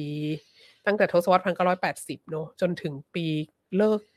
เลิกใช้ปีสองพันสิบห้าสองพันสิบหกก็คือนั่นแหละสามสามสิบกว่าปีนะฮะเอ่อแล้วมันก็ทำให้ประชากรจีนเนี่ย เกิดน้อยลงเยอะมาก แล้วมันก็ทำให้จีนเข้าสู่สังคมผู้สูงอายุอย่างทุกวันนี้ ดังนั้นสิ่งที่เกิดขึ้นก็คือเอ่อตอนนี้จีนก็ เปลี่ยนกฎละ ให้ทุกคนมีลูกได้ถึงสามคน อือฮึ แล้วก็ส่งเสริมให้ทุกคนมีลูก แล้วก็ เอ่อแต่ในขณะเดียวกันเนี่ย สวัสดิการอะไรสำหรับเด็กอะ่ะ มันก็ไม่ได้เยอะขึ้นไง อืม มันก็คือแบบ การศึกษาดีๆ ก็อาจจะยังต้องส่งลูกไปเรียนโรงเรียนอินเตอร์ ส่งลูกมาเรียนที่เมืองไทย ครับ ที่ ครั มา บ เลเซียที่อะไร ครับ เงี้ย เอ่อแล้วก็แล้วก็ค่าใช้จ่ายค่าเลี้ยงเด็กค่าอะไรต่าง ๆ เนี่ยก็ก็ก็ไม่ได้รับการสนับสนุน อืม ก็ถูกถูกคาดหวังว่ารัฐรัฐบาลคาดหวังว่าเอ่อครอบครัวจะจัดการกันเอง ดังนั้นเนี่ยมันก็มีปัญหาว่า ก็มีคนจำนวนมากที่ไม่ไม่อยากมีลูก อืม หรือว่าไม่แต่งงานด้วยซ้ำไปคือคือจะแต่งงานไปทำไม อืม เพราะว่าไม่ได้รับการ ดู ส แล นับสนุนไม่คือแล้วมีลูกออกมาก็ก็ไม่มีสวัสดิการให้ อืม แล้วก็ดู อืม สภาพโอ้โห ทั้งโควิด ทั้งมลภาวะ ทั้ง คือจะเอาเด็กเข้ามาใน ใช่ โลกนี้ทำไม คิดแล้วคิดอีกดังนั้น เออ คงไม่มีลูกดีกว่า แล้วถ้า อืม จะไม่มีลูกก็ก็ไม่จำเป็นต้องแต่งงานไหม ม อะไรเงี้ย ม ซึ่ง ม อันเนี้ยก็เลยทำให้รัฐบาลจีนเนี่ย ต้องมีแบบนโยบายอะไรหลายอย่างออกมา ครับ เพื่อเพื่อจัดการกับเรื่องพวกนี้ ซึ่งเราคิดว่ามันเกี่ยวเนื่องกันหมดนะ ไม่ว่าจะเป็นที่เราคุยกันหลายครั้งก่อนหน้านี้มาละ เรื่องการจัดการกับเอ่อวงการบันเทิง อืม เออการแบน การแบนหนังวาย ครับ การแบนเอ่อเซเลบผู้ชายที่มีความเขาเรียกเซเลบตุ้งติ้งอะไรเงี้ย อืม ซึ่ง อืม ก็คือก็ก็คือแบรนด์แบรนด์เกย์แบรนด์ อือฮึ แบรนด์ความวาย อือฮึ ออกไปจากจากสื่อบันเทิงของจีน ครับ นะฮะเอ่อแล้วก็ซึ่งซึ่งก็ถูกมองว่าเป็นการแบบละเมิด LGBT ซึ่ง LGBT ก็ยังเป็นสิ่งที่ไม่ไม่ไม่ถูกกฎหมายอยู่ที่จีนนะ ม คืออ ม เอ่ อ แต่งงานไม่ได้ไม่ไม่ต้องพูดถึงนะครับสมผสมม รสเท่าเทียมไม่มีอยู่ในจีน ครับ เอ่อแล้วก็รัฐบาลก็ไม่ไม่ส่งเสริมเอ่อด้วย เพราะว่าเหล่านี้ก็จะทำให้คนไม่แต่งงาน อืม ใช่ไหม อืม แล้วก็เอ่อแล้วก็ในในอีกเรื่องหนึ่งที่เราคุยกันในในคละในรายการนี้มาแล้วก็คือเอ่อประเด็นของการไปบี้พวกเฟมินิสต์ต่างๆอย่างเช่นคนที่ออกมาเอ่อมีทู่ที่เมืองจีนนะฮะหรือว่าเอ่อคนที่ออกมาเรียกร้องสิทธิสตรี เอ่อในในสื่อเนี่ยก็จะถูก พวกเขาเรียกแหละไรพวกพวก I.O. อ่ะของรัฐบาล เอ่อมาแบบพวกชาตินิยมทั้งหลายมา แล้วบอกว่าเหล่านี้เป็นภัยต่อความมั่นคงไม่รักชาติไม่อะไรต่าง ๆ เพราะว่าเอ่อส่วนหนึ่งก็คือทำให้เกิดความขัดแย้งในสังคมอะไรเงี้ยเรา ก็ ก็ คือ แบบ เรียกว่าถล่มเลยแหละ เออ ม แล้วก็อาจจะทำให้แบบ ส่งเสริมให้คนให้ผู้หญิงไม่แต่งงาน หรืออ ม ส่งเสริมให้ผู้หญิงไม่แบบ ไม่อยู่ในโอวาทของสามี อืม และอะไรเงี้ยซึ่ง อืม อาจจะทำมีผลต่อสถาบันครอบครัวต่อไปได้อะไรเงี้ อืมยเรื่องนี้ก็ อืม ก็เป็นมาสักพักหนึ่งแล้วแหละ อือฮึอือฮึ แต่ว่า มาใกล้วาเลนไทน์เนี่ย เราเริ่มเห็นอะไรที่มันแบบมหัศจรรย์กว่านั้น เอ่ออย่างเช่น อย่างเช่น ล่าสุดเนี่ย มีเรื่องของการที่ เอ่อรัฐบาลเนี่ยจะจัดอีเวนต์หาคู่ ครับ เออ ผม เพราะว่าจะวาเลนไทน์แล้วก็เนี่ย รัฐบาลเนี่ยจะจัดการหาคู่ให้กับให้กับคนหนุ่มคนสาว อืม ที่ยังไม่ที่ยังไม่มีแฟนอะไรเงี้ย คือเขาก็จะมีตลาดหาคู่กันอยู่แล้ว อย่างเช่นที่เซี่ยงไฮ้ที่แบบคุมมาในสวนสาธารณะแล้วเอาแบบ เอาโปรไฟล์ของลูกสาวลูกชายที่ยังไม่แต่งงานเนี่ย มาแขวนไว้ โอ้โห เออ สุดยอด เป็นตลาดนัดหาคู่ แล้วคน ครับผ ก็ ม เดินมาดูว่าแบบเออโปรไฟล์ของใครที่เข้ากันกับฉันโนนนี่ เหมือน นั่น มา อะไร ช้อปปิ้ง เงี้ย เลย ใช่มาช้อปปิ้ง เออ อันเนี้ยก็คือแบบคนทำกันเองใช่ไหม ครับผม แล้วก็มีธุรกิจการหาคู่อะไร อืม เพราะสื่อแม่สื่ออะไรที่มันเป็น คบ เรื่องเป็นราวใหญ่ ดู โต ท่ มา จะ ก อูฟู เอ มา อ กม ทีเนี้ยรัฐบาลน่ะจะเข้ามาในตลาดนี้ เออ แล้วรัฐบาลก็จะจัดอีเวนต์หาคู่ ครับ ให้ในทุกในทุกหัวเมืองใหญ่นะฮะ อืม แล้วก็จัด นี่กลายเป็นรัฐวิสาหกิจไปแล้วหรือเปล่า ใช่ แล้วก็จัดเนี่ยที่ที่เป็นข่าวออกมา เออ ใน South China Morning Post เนี่ยก็คือจัดจัดครั้งล่าสุดที่จีจีหนาน อือฮึ อยู่ที่อยู่ที่ในในมณฑลกวางตุ้งนะฮะแล้วก็บอกว่าต่อไปอ่ะจะจัดแบบทุกเดือน อันนี้ไม่ได้ให้จัดเฉพาะในวาเลนไทน์นะ ครับ จะจัดทุกเดือนแล้วจะจัดในหัวเมืองใหญ่ๆ ทั้งหมด โอ้โห เพื่อให้คนน่ะสามารถมาแบบ เออมามา มั มาน ม มีคู่ได้ มาใช่มาหาคู่ได้แล้วก็มี เออ การสัมภาษณ์คนก็มีคนบอกว่าเออ อันนี้มันเป็นแบบรัฐบาลเป็นคนทำเราก็อุ่นใจมากขึ้นอะไรเงี้ยว่าไม่ได้โดนหลอกอย่างนั้นอย่างนี้ใช่ไหมเราก็มีแบบมีเมืองเล็ก ๆ เมืองหนึ่งเอ่ออยู่ในเจียงซีเจียงซีนี่ก็เป็นแบบเป็นมณฑลใหญ่นะ อยู่ถัดมาจาก ฟูเจียนเนอะก็ก็ก็ไม่ก็ไม่ได้บ้านนอกขนาดนั้นอืนะอฮึ แต่ก็เอ่อมีมีข่าวออกมาที่เป็นข่าวคือโครมเนี่ยว่าเอ่อรัฐบาลของเมืองเมืองเนี้ยออกมาเสนอว่าให้เอ่อผู้หญิงโสดเนี่ย ซึ่งมันมีคำว่าเชิงหนู หรือคำว่าแปลเป็นภาษาอังกฤษว่า leftover women เนี่ย leftover เหรอ ใช่ ฟังดูแย่มากคื มันเหมือนเป็นของเหลือเนอะ เออผู้หญิงเหลือ เออ ทิ้ง เออ ซึ่งผู้หญิงเหลือทิ้งเนี่ยความเศร้ายิ่งกว่านั้นอีกคือ ผู้หญิงเหลือทิ้งเนี่ยคือผู้หญิงอายุระหว่าง 25ถึง35 what ซึ่งแบบคือถ้าอายุ 25 แล้วยังไม่มีผัวเนี่ย เออ คือ คือนี่คือ เหลือทิ้ง เฟล แล้ แล้ว ว อะไร เหรอ เงี้ยเอ เอ อ อ แล้วแล้วเขาก็อธิบายว่า เนี่ย เออเพราะว่าเดี๋ยวนี้ผู้หญิงอ่ะผู้หญิงเก่งๆเยอะมากผู้หญิงเอาไปทำงานนอกบ้านผู้หญิงมีคาเรียผู้หญิงแบ ไม่ บ ยอมมีครอบครัวอะไรเงี้ย ก็เลย หรอ ไม่อยากมีครอบครัวอะไร เออ เงี้ย ดังนั้นน่ะมันก็มีผู้ชายที่แบบตกงานเนี่ยก็ก็พอดีเลยไหมก็ให้ผู้หญิงที่อยากมีคาเรียเนี่ย เป็นหัวหน้าครอบครัว เออ แล้วก็แต่งงานกับผู้ ก็ ชาย คือ ตก เลี้ยง งาน เลี้ยงครอบครัว เอ ซะ อแล้วผู้ชายอะก็อยู่บ้านแล้วก็เลี้ยงลูกไง เออเอ เขา อ ก็จะได้มีลูกกัน แล้วก็ให้ผู้ชายที่ตกงานเนี่ยอยู่บ้านเลี้ยงลูกเป็น อืม house husband แล้วก็ผู้หญิงที่ผู้หญิงที่อยากมีคาเรียก็จะได้ไปเป็นคาเรียวูแมนได้อะไรเงี้ย ซึ่ง จริง ๆ ฟังคำอธิบายแล้วมันก็แบบ เออ ก็ก็ก็โอเค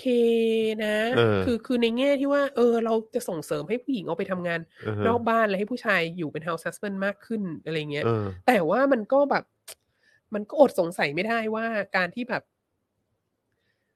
คือคือคนตกงานมันก็มีสติ๊กมาอยู่แล้วใช่ไหม อือฮึ แล้วการที่บอกว่าให้แต่งงานกับผู้ชายตกงานเนี่ย อืม เพื่อให้ผู้ชายตกงานอยู่บ้านเนี่ย มันก็เหมือน ก็จะไม่คาดหวังให้ผู้ชายคนนี้สามารถออกไปหางานได้แล้วใช่ไหม อืม เออ แล้วอีกอย่างคือก็มันก็เขาก็มีสถาบันของจื่อ หรือว่า หรือว่าแบบก็ดูเหมือนว่ามีการหยิบยกเอาความเป็นของจื้อ เอ อ วนกลับมา reuse อีกครั้งหนึ่งอะไรเงี้ย ใช่ แล้วมันจะไม่ย้อนแย้งกันเลย เออ แล้วคือ คือท้ายที่สุด เออ แล้วมัน แล้วมัน มัน คือ หรือว่าก็ตามสะดวก ไม่รู้ เพราะว่าฟังไปฟังมา มันก็เหมือนว่าหรือหรือไง คือแบบว่า อ๋อ ก็ ก็ผู้หญิงก็ยังต้องเป็นเมียทาสอยู่นั่นแหละ เออ เพียงแต่ว่าเป็นเมียทาสที่ เป็นทาสด้วยกัน ส่งสวยอะไรเงี้ย เออ เป็นทาสด้วยการ เออ ออกไปหาเงินมาเลี้ยงดูอะไรเงี้ย อื ม ก็ ก็อันนี้ก็ อันนี้ก็แปลกๆ แล้วก็มีคนวิพากษ์วิจารณ์เยอะมากอย่างคนี้รับ ใช่ไหม ครับ ก็ ครับ ก็เลย ก็เลยเนี่ยสืบเนื่องมาถึงข่าวที่ว่า เออ นอกจากอีรัฐบาลของของเมืองเล็ก ๆ เมืองนี้แล้ว เนี่ยก็รัฐบาลในภาพรวมก็ยังมีนโยบายที่จะจัดเอ่ออีเวนต์หาคู่ให้ให้ ให้ผู้ชายกับผู้หญิงได้ได้แต่งงานกันมากขึ้นนะ ไม่จำเป็น อืม ต้องเป็นเฉพาะแบบผู้หญิงเหลือทิ้งไม่ คือ ไม่ อาจ ได้ จะเป็นโปรเจกต์ของรัฐบาลกลางไปเลย เออ ว่างั้นดีกว่า เออใช่ งั้นมันก็ต้องเป็นโปรเจกต์ใหญ่เลยสิอย่างเงี้ย ใช่ ทีนี้มันมัน มันก็ไม่จบแค่นั้น อืม อีก มันไม่จบแค่นั้นอีก เอาละสิ ถัดมาที่น่ากลัวยิ่งกว่านั้นอีกก็คือ คืออะไรฮะ มีข่าวว่ามีข่าวออกมาว่าเป็นนโยบายของเอ่อของรัฐบาลนะฮะเอ่อในการ ในการแก้ปัญหาสังคมผู้สูงอายุ ในการแก้ปัญหาคนไม่มีลูกก็คือนอกจากจะส่งเสริมให้ เอ่อ ให้คู่สามีภรรยามีลูกได้ถึงสามคนแล้วเนี่ย ครับ ก็จะเอ่อไม่ส่งเสริมให้ผู้หญิงโสดที่ท้องเนี่ยทำแท้ง อืม คือปกติเนี่ย ระบบการวางแผนครอบครัวของจีน โดยเฉพาะระบบการทำแท้งเนี่ย เป็นสิ่งที่รัฐบาลเนี่ย subsidize อืม มาโดยตลอด อืม เพราะว่า เพราะว่า เออสมัยก่อนมันเป็นนโยบายลูกคนเดียวไง ครับ ดังนั้นน่ะ ถ้าอยู่ไม่พร้อมจริงๆอ่ะอยู่ก็อย่าเพิ่งมี อืม แล้วดังนั้นนะการไม่เข้าถึงเรื่องของการคุมกำเนิด ถุงยางยาคุมอะไรต่าง ๆ เนี่ยมันเป็นสิ่งที่จะต้องเข้าถึงได้ง่ายมาก อืม รัฐบาลต้องทำให้มันแบบโอ้โห เพราะงั้นอันนี้ก็คือที่ผ่านมา ใช่ คือรัด ที่ผ่าน cover หมด ใช่ แล้วก็ อืม การทำแท้งเนี่ยก็ก็แบบได้ง่ายมาก อืม รัฐบาลสนับสนุนและอะไรทุกอย่าง แล้วก็จริง ๆ แล้วถ้ายิ่งโดยเฉพาะคนที่แบบมีลูกคนที่สองอะไรเงี้ย ท้องลูกคนที่สองเนี่ยโอ้โห สามารถไปทำแท้งได้ง่ายมากอะไรเงี้ย แต่ว่ามาในยุคนี้เนี่ย มันไปถึงขั้นที่ว่า แม้กระทั่งสำหรับผู้หญิงที่ยังไม่ได้แต่งงานน่ะ อือฮึ แล้วก็พลาดท้องเนี่ย ก็จะต้องแบบ เวลาจะไปทำแท้งเนี่ยก็จะต้องแบบถูกเทศนาแล้วก็ต้องถูกถามว่าเฮ้ยจริง ๆ แล้วเธอก็เลี้ยงลูกได้นะ อย่างนั้นอย่างนี้อะไรเงี้ยแบบ เราต้องมีคุณธรรมไหมเราก็ต้องรับผิดชอบชีวิตนี้ขึ้นมา ไม่ใช่ไปท้องแล้วก็แบบว่า แล้วก็ไม่ดูแลอะไรเงี้ยแล้วไม่มีควรจะทำแท้งนะอะไรเงี้ย มา ก็ แล้ว คือ รับม รัฐบาล อืม จะทำให้การทำแท้งเนี่ยเออลำบากขึ้นสำหรับผู้หญิงที่ที่ยังไม่แต่งงาน อืมฮึ เพื่อคือส่งเสริมให้มีซิงเกิลมัมมากขึ้น แล้วเดี๋ยวเดี๋ยวเดี๋ยวไปเข้าโครงการแบบว่าจัดหาสามีเอ่อของรัฐบาลต่อได้อะไรเงี้ย อือหือ แต่ว่าเพราะว่าคือมันเดสเ a ร e ขนาดนั้นน่ะถึงถึงยุคที่แบบว่าเขาจะทำแท้งก็ อา ก็ ร จะ มณ์มัไม่น ให้เขาทำแท้งเลย อารมณ์เหมือนมาถึงยุคแบบว่า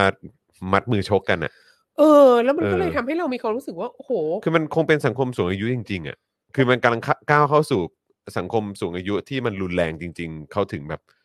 ทำขนาดเนี้ย คือรัฐบาลเผด็จการมันก็โหด เออ เนอะอยู่มา เออ วันหนึ่งมันก็มาสั่งว่า ห้ามทุกคนมีลูกเกินหนึ่งคนอะไรเงี้ย อืม ทุกคนมีลูกได้แค่คนเดียว แล้วก็เป็นอย่างนั้นมา 30 เอ ปี อเป็นอย่างนั้นมาสามสิบปีแล้วอยู่มาวันหนึ่งก็คือแบบว่า โอเค เปลี่ยนใจแล้ว ทุกคนต้องมีลูกเยะๆ ต้องมีแล้วแหละ เอ เอ อ อ ห้ามห้ามเป็น LGBT เออ แล้วก็แล้วก็แม้กระทั่งยังไม่แต่งงานแล้วท้องมันก็ห้ามห้ามทำแท้งด้วยอะไรเงี้ยคือแบบ ม ทำไมจะต้องทำทุกอย่างให้มันแบบเอ็กซ์ตรีมตลอดเวลาอะไรเงี้ย อืมอืม เราก็มีคนก็ก็มีคนคอมเมนต์มานะ ซึ่ง เออว่าอันนี้คือจะบอกว่าอันนี้วาสนาไม่ได้พูดเองนะฮะ อือฮึ มันมีคนคอมเมนต์มาว่า ก็ตราบเท่าที่ทัศนคติของสังคมมันยังเป็นอย่างเงี้ย ยังแบบคาดยังเรียกผู้หญิงอายุยี่สิบห้าขึ้นไปที่ ว่าเป็น ยังไม่แต่งงาน leftover ว่าเป็น leftover women แล้วก็แบบว่าบอกให้เขาไปแต่งงานกับผู้ชาย ผู้ชายตกงานเพื่อที่ว่าจะได้หาเลี้ยงผู้ชายอะไรเงี้ย อืม เออแล้วตราบเท่าที่ว่ายังแบบ ยังยังคาดหวังให้ผู้หญิงเป็นทาสอยู่อะผู้หญิงมีหน้าแล้วก็ผู้หญิงมีหน้าที่ผลิตลูกอย่างเดียวเท่านั้นอะไรเงี้ยไม่ว่าเธอจะแต่งงานแล้วหรือยังไม่แต่งงานเธอจะพร้อมหรือยังไม่พร้อมเธอก็ห้ามทำแท้งอะไรเงี้ยคือทัศนคติแบบนี้แหละ มันก็จะยิ่งทำให้ผู้หญิงอะไม่อยากแต่งงาน อืมอืม แล้วก็มันก็จะยิ่งทำหรือยังน้อยไม่อยากแต่งงานกับผู้ชายจีนอะไรเงี้ย อืม แล้วก็ยิ่งไม่อยากมีลูกเข้าไปใหญ่เลย อืม เพราะว่าไม่ต้องการจะมีลูกมาอยู่ในสังคมแบบนี้อะไรเงี้ย ม คือยูยิ่งทำอย่างเงี้ย มันก็ยิ่งคือกลับไปที่คลีเช่นะแบบ ความรักมันเป็นสิ่งที่บังคับกันไม่ได้หรือ เอ เปล่า อเอออือฮึ คือ อันนี้ ยู คือเบสิกพื้นฐานเลยนะฮะ คือยูบังคับยูบังคับคนให้มีลูกเยอะๆ ไม่ได้ไหม ถ้าเผื่อว่าไม่มีสวัสดิการน่ะ อืม คือสังคมออกมาเป็นแบบนี้แล้ว แล้ว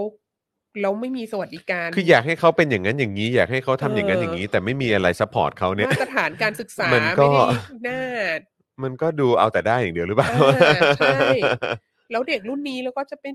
เป็นเด็กรุ่นที่ เอ่อ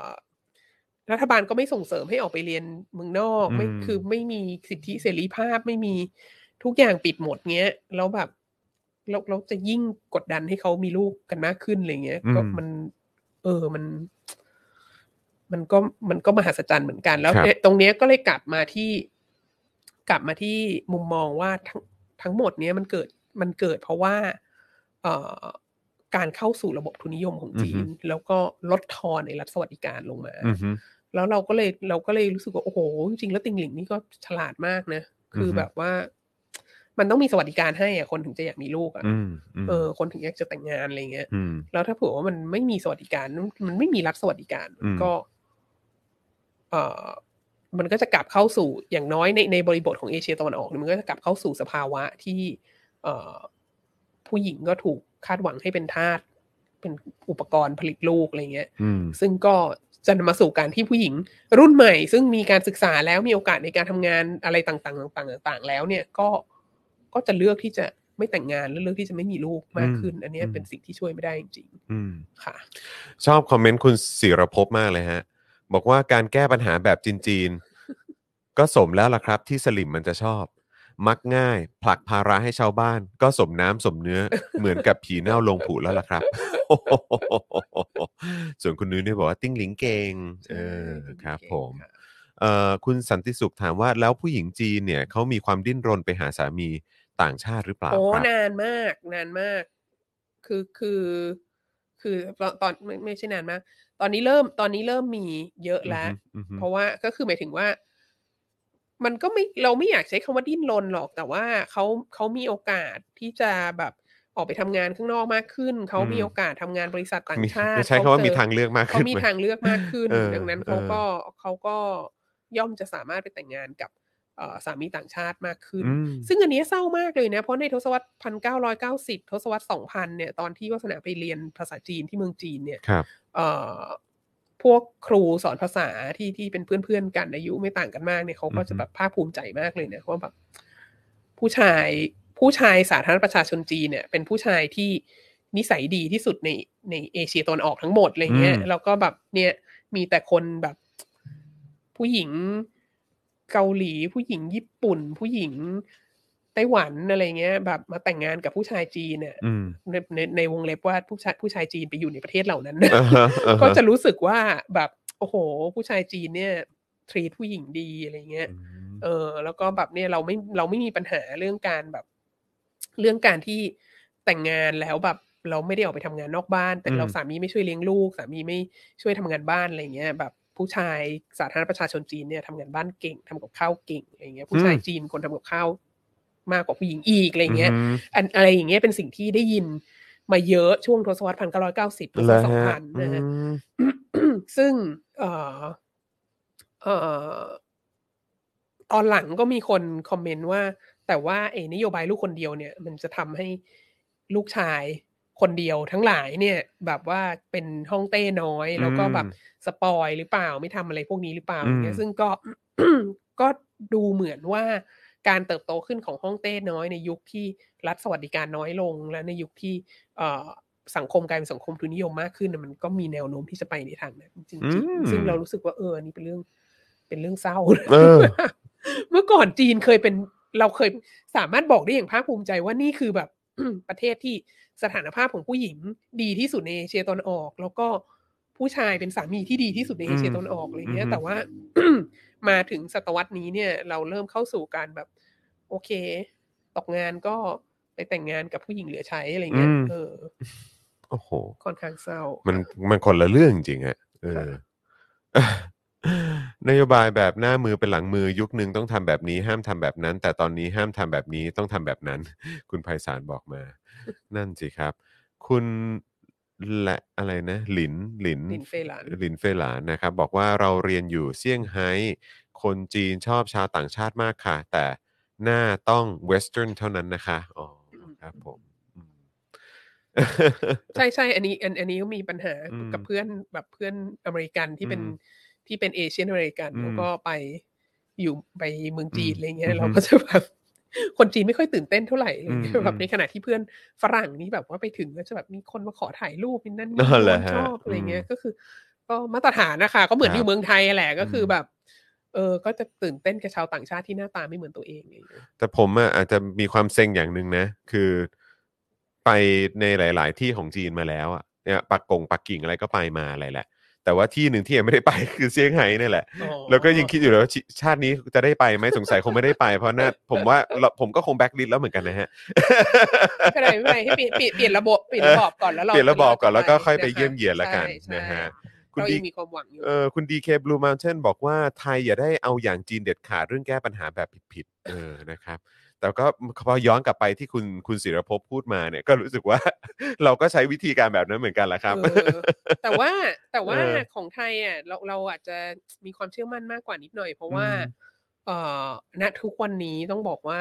ชาว LGBT ในประเทศนี้เข้มแข็ง อืม มากเลย ครับ ดังนั้นแบบว่าเขาเรียกอะไรมี อือฮึ เราเราเติบโตมาประมาณหนึ่งแล้วอะไรเงี้ย อืม แล้วแล้วก็ เอ่อกับเขาเรียกอะไรนะกับกับความไม่ กับความไร้ประสิทธิภาพของรัฐบาลเผด็จการเนี่ย ครั เรา บ คิดว่าคงจะคุมค่อนข้างลำบาก อืม นะไม่ อื ไม่ไม่เหมือนกับจีน ครับนะฮะเอ่ออย่าว่าแต่สังคมจีนเลยสังคมไทยเราเองเนี่ย เอ่ออะไรนะครับ ข้างข้างข้างบนอีก เออน หนึ่ ข้างบน อะ อีกอันหนึ่งฮะข้างบนอีกอันหนึ่งเอ๊บเลื่อนเลื่อนขึ้นนิดหนึ่งฮะพี่ใหญ่เออ อ่า อย่าว่าแต่สังคมจีนเลย แต่เออสังคมไทยเราเองเนี่ย เรายังไม่อยากมีลูกเลยสงสารเด็กเออคุณปิติเกียรติบอกมา ใช่ครับคือ ก็วันวันก่อนก็ยังพูดกับเอ่อคุณปาล์มหรือว่าที่คุยกันในรายการอยู่เลยว่าเออผมก็ดันมามีลูกในปีที่ทำรัฐประหารนะ เออ คือเราก็ไม่คิดว่ามันจะเกิดแบบ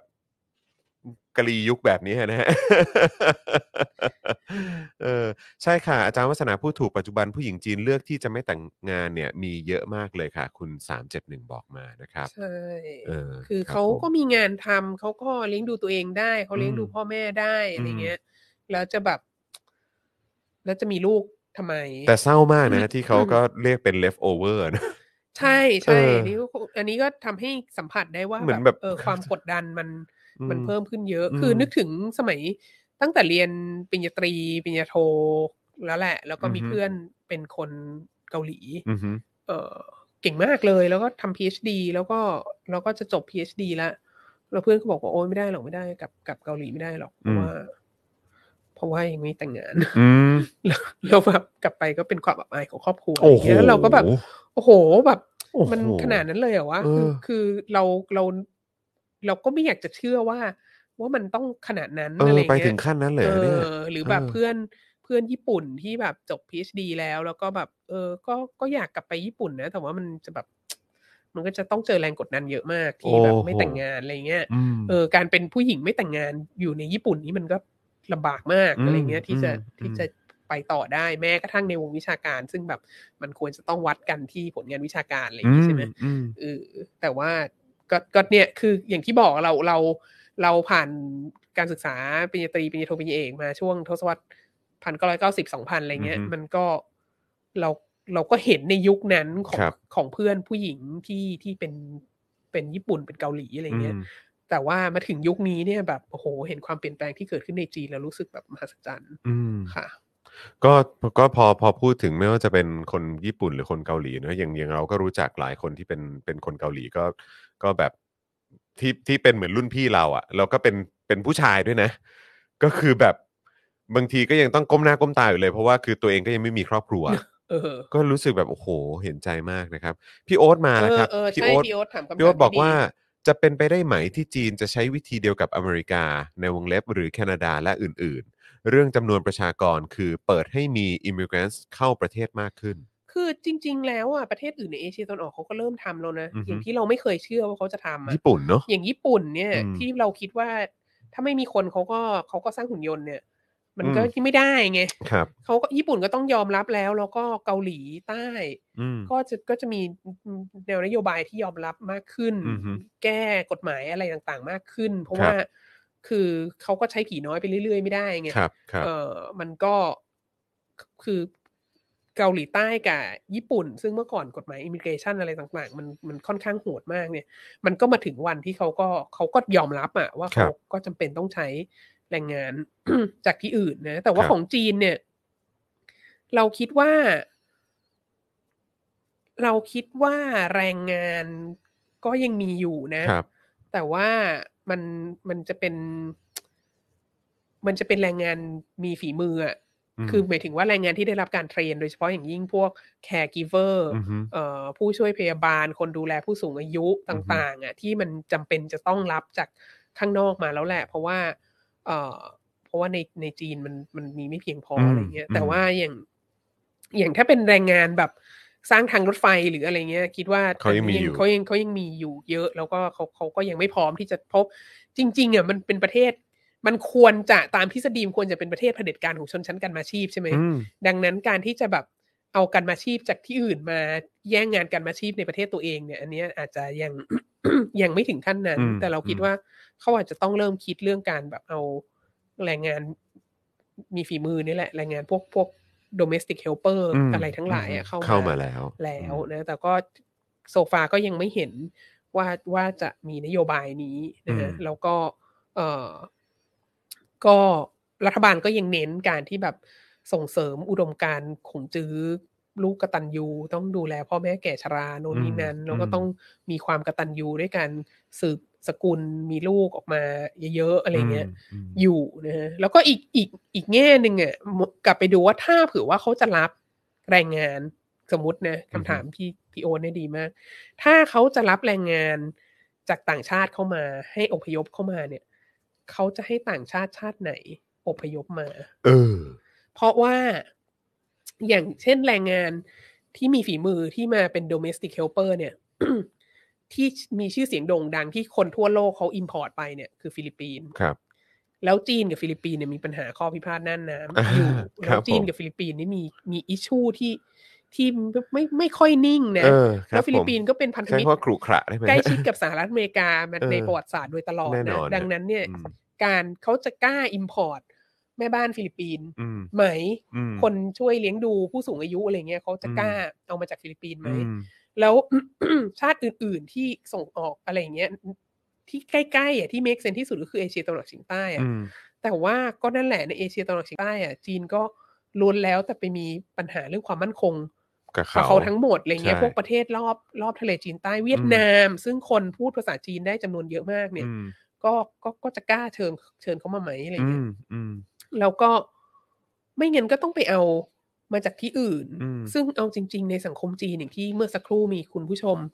คอมเมนต์มาว่าแบบคนจีนชอบ ชอบคนหน้าชอบชอบคนต่างชาติ แต่ต้องเอาหน้าตาตะวันตกเท่านั้นนะ อืม อะไรเงี้ย อืม คือ อืม คือแบบ ดังนั้นเนี่ยการที่จะแบบการที่จะเอาคนที่ไม่ใช่คนเอเชีย คือหน้าตาไม่เหมือนคนจีนเนี่ย อืม มาเป็นมาเป็นพยาบาลดูแล ผู้สูงอายุหรือมาดูแลลูกมาเลี้ยงลูกอะไรเงี้ย คือถ้าไม่ใช่คนเอเชียหน้าตาเหมือนกัน ก็ต้องเป็นฝรั่งไปเลย ซึ่ง อืม มันจะมีที่ค่าแรงได้ไหม อืม อะไรเงี้ยจะ นั่นน่ะสิ เอาฝรั่งมาจากไหนอะไรเงี้ย ดูเหมือนเขา เออ เจอปัญหาหลายทางเหมือนกันนะเนี่ย ใช่ใช่ อืมครับ ก็ ผม ก็อะอะไรเหล่าเนี้ยก็ก็ก็เลยทำให้เราเราคิดว่าจีนเนี่ยจะยังยากอยู่ที่จะรับคนต่างชาติแรงงานต่างชาติเข้ามา อืม มากขึ้นคือคือตอนเนี้ยจีนมีแนวตั้งแต่โควิด เนี่ย จีนมีแนวโน้มที่จะปิดประเทศมากกว่าเปิดประเทศอะ อืม เอ อื อ ม ค่ะ อาจารย์อาจารย์วัฒนายังย้ำยังย้ำความคิดเห็นเหมือนเดิมไหมครับ ในเรื่องของว่าอย่างนักท่องเที่ยวจีนจะมาเมืองไทยเนี่ยมันน่าจะน้อยลงกว่าเดิม น้อยลงแน่นอน หลายเท่าแน่นอน ใช่ค่ะ อันนี้ก็ยังยืนยันเนอะ ใช่ เออผมก็ก็พยายามติดตามข่าวคราวอะไรประมาณนี้เหมือนกัน ก็ ครับ ก็รู้สึกก็ยังเห็นด้วยกับอาจารย์วัฒนาอยู่นะครับเออคุณจุมพลหรือเปล่าบอกว่าคนซินเจียงครับห ใช่ น้าตะวันตก อุยกูร์เนี่ยนะ ก็โดนหนักเลย ตะวัน ใช่ไหม ตกมาก เออ แล้วก็นี่ไงก็จะ ก็โดนเพิร์ชอยู่ ก็ นี่ไง จะก็จะกล้าให้คนอุยกูร์มาเลี้ยงผู้สูงอายุไหม นั่น อะ น่ะ ไป สิครั ทำ บ เขาอย่างนั้นน่ะ อืมนะฮะคุณบุญเสริมว่าไม่มีประเทศชาติไหนอยากไปทำงานเหรอ เออ คือหมายว่าไปทำงานที่จีนเหรอครับ คือคือคือหนึ่งอย่างที่ผมรู้สึกว่ามันมันเป็นประเด็นที่ผมว่ามันต้องต้องคิดอยู่ในใจนะ ก็คือ การปกครองเขาอะ และความเป็นเผด็จการของเขาอะเออ มันจะมีความมั่นใจได้ขนาดไหนกับการที่จะไปคือย้ายถิ่นฐานหรือว่าเข้าไปทำงานในจีนเนี่ยมันเรื่องใหญ่นะ เออ จะไปอยู่ในดินแดนและประเทศภายใต้กฎหมายและ อะไรต่างๆของเขาแบบนั้น มันก็ คือ มัน เท่า มันก็มีอะไรให้คิดเยอะเหมือนกัน เท่านะที่ราเห็ ฮะ คนที่เรารู้จักที่ไปทำงานเมืองจีนเนี่ย ก็จะเป็นคนที่มีการศึกษานะ ครับ อย่างน้อยจบปริญญาตรีอะไรเงี้ย อือฮึ แล้วก็ไปทำงานแบบไวท์คอล่าไปทำงานคชนรับ ชั้นกลางอ่ะ ครับ เออ แล้วก็โดยเฉพาะพวกตอนหลังมีบริษัทเทคยักษ์ใหญ่มีเอ่อมีบริษัทของต่างชาติ ธนาคา Start-up รอะไรต่าง Start-up ๆ ที่ ะรก็ ไป ว่า อยู่ อืม ไปอยู่ที่เซี่ยงไฮ้หรือไปอยู่ที่เซินเจิ้นหรืออะไรเงี้ย ครับ เขาเขาก็ไปอยู่ในงานเหล่านี้ในงานระดับที่ที่สูงสูง แต่ อืม ว่า เออแต่ว่าระดับชนชั้นกันมาชีพเนี่ย นั่นน่ะสิ เออไม่เราคิดว่า มัน ค มัน นน่า ไม่ กลัวนะ น่าจะคน รู้ ไม่ เหอ น่า กั จะอยากไป เพราะว่า เออ เพราะว่าที่ผ่านมา เอ่อยี่สิบสามสิบปีเนี่ย ก็คือจีนก็ขึ้นชื่อเรื่องการแบบค่าแรงถูกมากอะ ครับผม ดังนั้นเราก็มีความรู้สึกว่านี่คือแรงงานไทยถึงอยากไปซาอุไง อืม เออ ซึ่ง มันก็จะทำให้คนก็ไม่อยากไป จีน ไปจีนระดับ ครับ ใช้ ผม แรงงานฮะ อืมนะฮะเอ่อคุณยาย่าบอกว่าอยู่ได้ถ้าคุณทำตามกฎเขาอย่างดี ไม่มีปากไม่มีเสียง เออ อืม จีนให้อะไรกับ expat ที่มันน่าดึงดูดคุณของขวัญถามมา อ๋อมีมี อืม ก็คือสำหรับ expat นี่ก็เงินเดือนก็เงินเดือนก็เยอะนะ คือถ้าไปทำงานบริษัทต่างชาติ แล้วอยู่ที่จีนก็เงินเดือนก็เยอะ อืม เอ่อแล้วก็ภาษีก็น้อยด้วยนะครับ แล้วก็ แล้วก็ถ้าทำอะไรที่มันดูดีกับรัฐบาลจีนที่รัฐบาลจีนส่งเสริมก็จะได้รับการสนับสนุนจากรัฐบาลมากขึ้นอีกอะไรอย่างเงี้ย อืม มัน อืม มีมีข่าวออกมาเมื่อไม่นานมานี้เรื่องพวกแบบฝรั่งที่ไปเป็นยูทูบเบอร์โฆษณาจีนเนี่ย อ่าฮะ เออ เหล่านี้ก็ได้รับเงินการสนับสนุนจากรัฐบาล โว้โห จีน เยอะมากนะ ดังนั้นก็ก็ก็ไม่ไม่แปลกค่ะ คือถ้า อืม ถ้าขึ้นไปอยู่ในระดับที่ ระดับอีลีทแล้วอ่ะ อืม มันอยู่สบายจริงๆอยู่ อืม แบบ อยู่แบบขุนนาง ถ้าเป็นระดับอ l ล t e นะเออ ใช่ใช่ อืมอืมคุณไมลี่บอกว่าพูดถึงคนจีนชอบหน้าตาตะวันตกก็นึกถึงไอรีนกูนะฮะอืม อ๋อ คนที่เป็นนักสโนว์บอร์ดปะผมไม่แน่ใจ ไอ้นี่ไหมเอ่อ ที่เป็น โอลิมปิก American ฤดูหนาวนี่แหละ เออใช่ไหม เป็นอเมริกันเชื้อสายจีนใช่ไหม เออ เออ อั อั นนี้ก็ดูเป็น controversial อยู่ไหม ใช่อั มันก็มีประเด็นอยู่เหมือนกันนะ เรื่อง ฮะ เยอะ เออ นะฮะ มี มีหลายประเด็นมากเลย ที่เป็นนักกีฬาแบบที่ ที่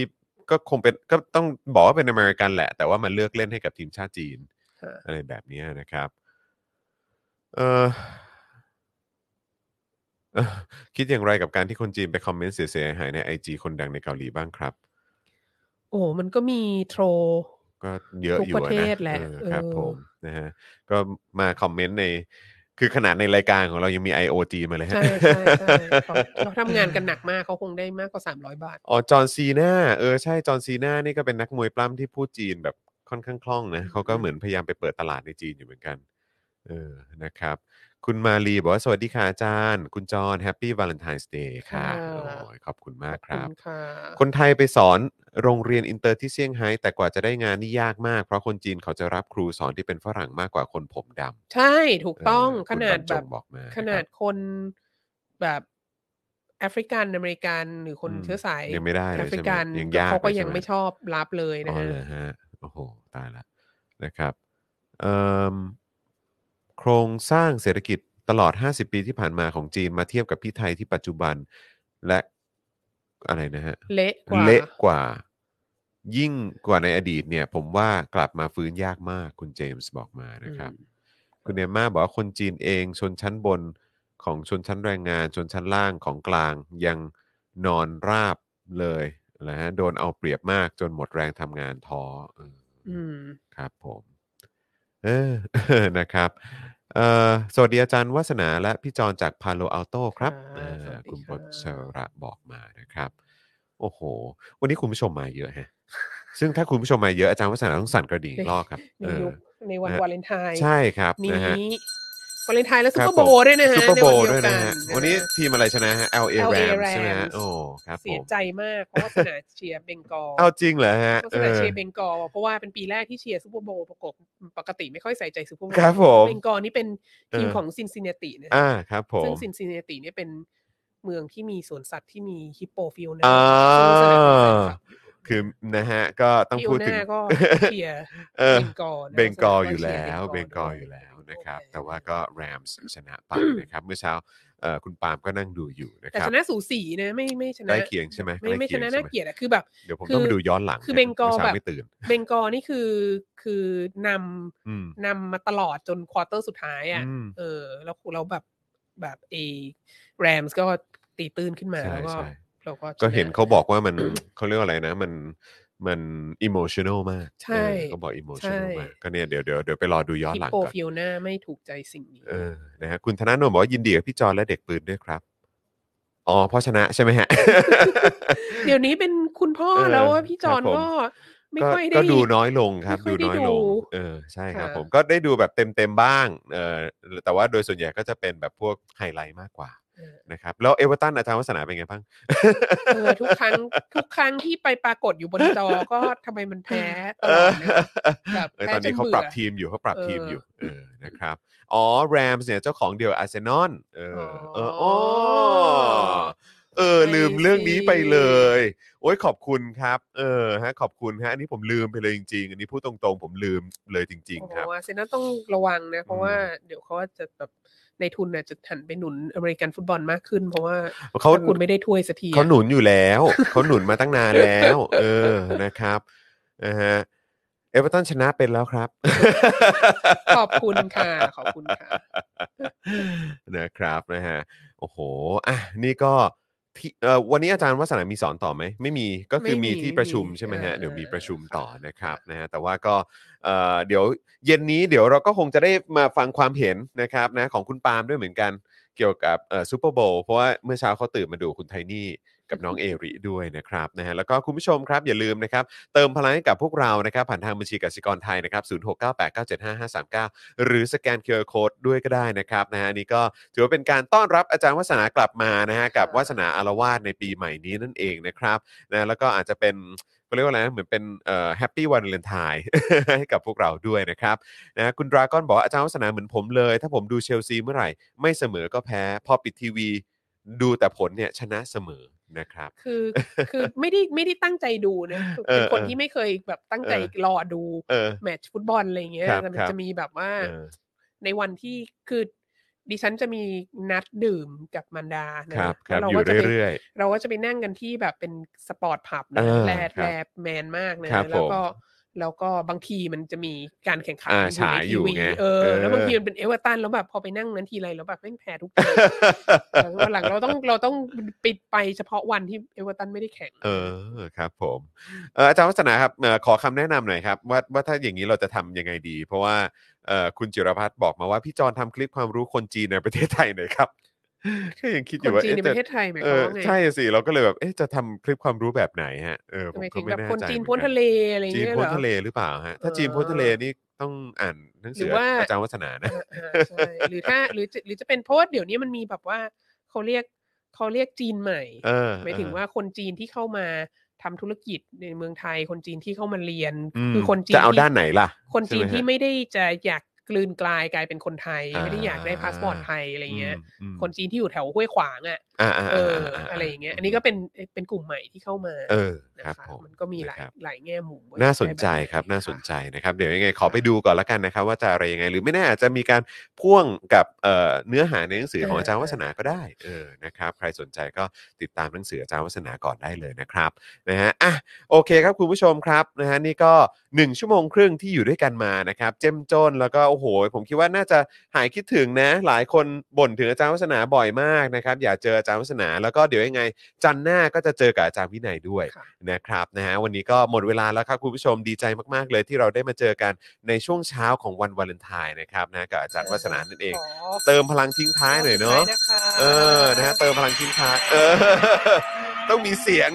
เสียงก็ซิล่าบอกว่าคำรามนะฮะเรียกยอดโอนกันหน่อยแล้วกันนะครับเออพี่ใหญ่ครับขอขอรบกวนช่วยขยายจอเพิ่มขึ้นนิดนึงได้ไหมฮะอาจจะลดลดไซส์ไอ้ตรงนี้ลงมานิดหน่อยก็ได้พอดีอยาก อ่าใช่พอดีอยากจะดูเปอร์เซ็นต์อ่าตอนนี้ 15%นะครับผม ยังเติมเข้ามาได้อยู่นะนะครับ แล้วก็สำหรับคุณผู้ชมที่มาติดตามพวกเราย้อนหลังก็สามารถเติมพลังให้กับพวกเราได้นะครับนะแล้วก็เอ่อคุณผู้ฟังใน Clubhouse ก็สามารถเติมพลังให้ให้กับพวกเราได้ด้วยเหมือนกันนะครับนะยังไงก็เอ่อฝากสนับสนุนพวกเราด้วยละกันนะครับผมนะฮะจะสนับสนุนอาจารย์วัฒนา 500ครับอ๋อครับผมได้เลย ขอบพระคุณค่ะ ได้เลยครับ ขอบพระคุณครับ นะฮะก็เติมพลังเข้ามาแล้วกันนะครับนะฮะวันนี้ขอบคุณอาจารย์วัฒนามากเลยนะครับ ที่มีอยู่ใกล้ชิดกับแฟนๆกันนะครับ เดี๋ยวเราจะกลับมาเจอกับอาจารย์วัฒนาอีกทีก็น่าจะเป็นช่วงช่วงปลายเดือนเนาะ ยี่แปดค่ะ ยี่แปดนะครับช่วงปลายเดือนนั่น เอง เองส่วนวีคหน้าก็เดี๋ยวเจอกับอาจารย์วินัยนะครับส่วนวันนี้หมดเวลาแล้วนะครับนะเดี๋ยวกลับมาเจอกับพวกเราอีกครั้งได้ในช่วงเย็นวันนี้นะครับห้าโมงเย็นโดยประมาณกับ Daily Topics นั่นเอง วันนี้เป็นคิวของผมนะฮะแล้วก็เอ่อคุณปาล์ม รวมเอ่อครูทอมนะครับแล้วก็พี่ใหญ่ด้วยนะครับนะวันนี้หมดเวลาแล้วนะครับ ผมจอมยูนะครับอาจารย์วัฒนาวงศ์สุรวัตรนะครับ พวกเราคงต้องขอลากันไปก่อนนะครับ สวัสดีครั สวัส บ ดีค่ะ บ๊ายบายครับวัฒนาอัลวาด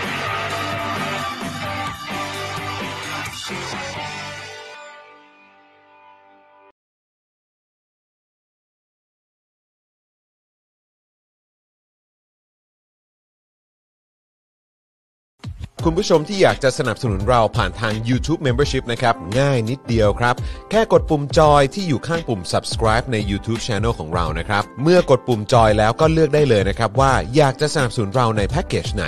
หลังจากนั้นก็เลือกวิธีในการชำระเงิน และเข้าไปกรอกรายละเอียดให้ครบถ้วนนะครับ แล้วก็กดปุ่ม subscribe ครับ แค่นี้คุณก็เป็นเมมเบอร์ของ Spoke Dark TV แล้วครับ สำหรับคุณผู้ชมที่อยากจะเป็นซัพพอร์ตเตอร์ให้กับพวกเรานะครับ คลิกเข้าไปที่หน้าแฟนเพจของ Spoke Dark TV และรายการในเครือของเราครับ แล้วกดปุ่ม Become a supporter นะครับ หรือกดปุ่ม support now ใต้คลิปรายการของเราก็ได้นะครับ แล้วเข้าไปเลือกเลยนะครับ ว่าจะชำระเงินทางไหนครับ ไม่ว่าจะผ่านบัตรเครดิตเดบิต เครือข่ายโทรศัพท์มือถือหรือ wallet ต่างๆ ก็ง่ายนิดเดียวนะครับ พอคลิกเข้าไปแล้วนะครับ ก็อย่าลืมใส่ข้อมูลและรายละเอียดให้ครบถ้วนนะครับ พอครบถ้วนแล้วก็กดปุ่ม subscribe ครับ แค่นี้คุณก็เป็น supporter ของ Spoke Dark TV แล้วครับ และเพื่อให้มั่นใจได้ว่าทุกท่านจะสามารถสนับสนุนเราได้อย่างต่อเนื่องในทุกๆเดือน โดยไม่หลุดจากการเป็นสมาชิก คุณผู้ชมสามารถเลือกสนับสนุนในช่องทางและแพ็กเกจที่ทุกท่านสะดวกที่สุดสำหรับการตัดบัญชีอัตโนมัติอย่างต่อเนื่องนะครับ เพื่อที่ Spoke Dark TV จะได้มีกำลังในการผลิตคอนเทนต์ดีๆ เพื่อคุณผู้ชมต่อไปครับ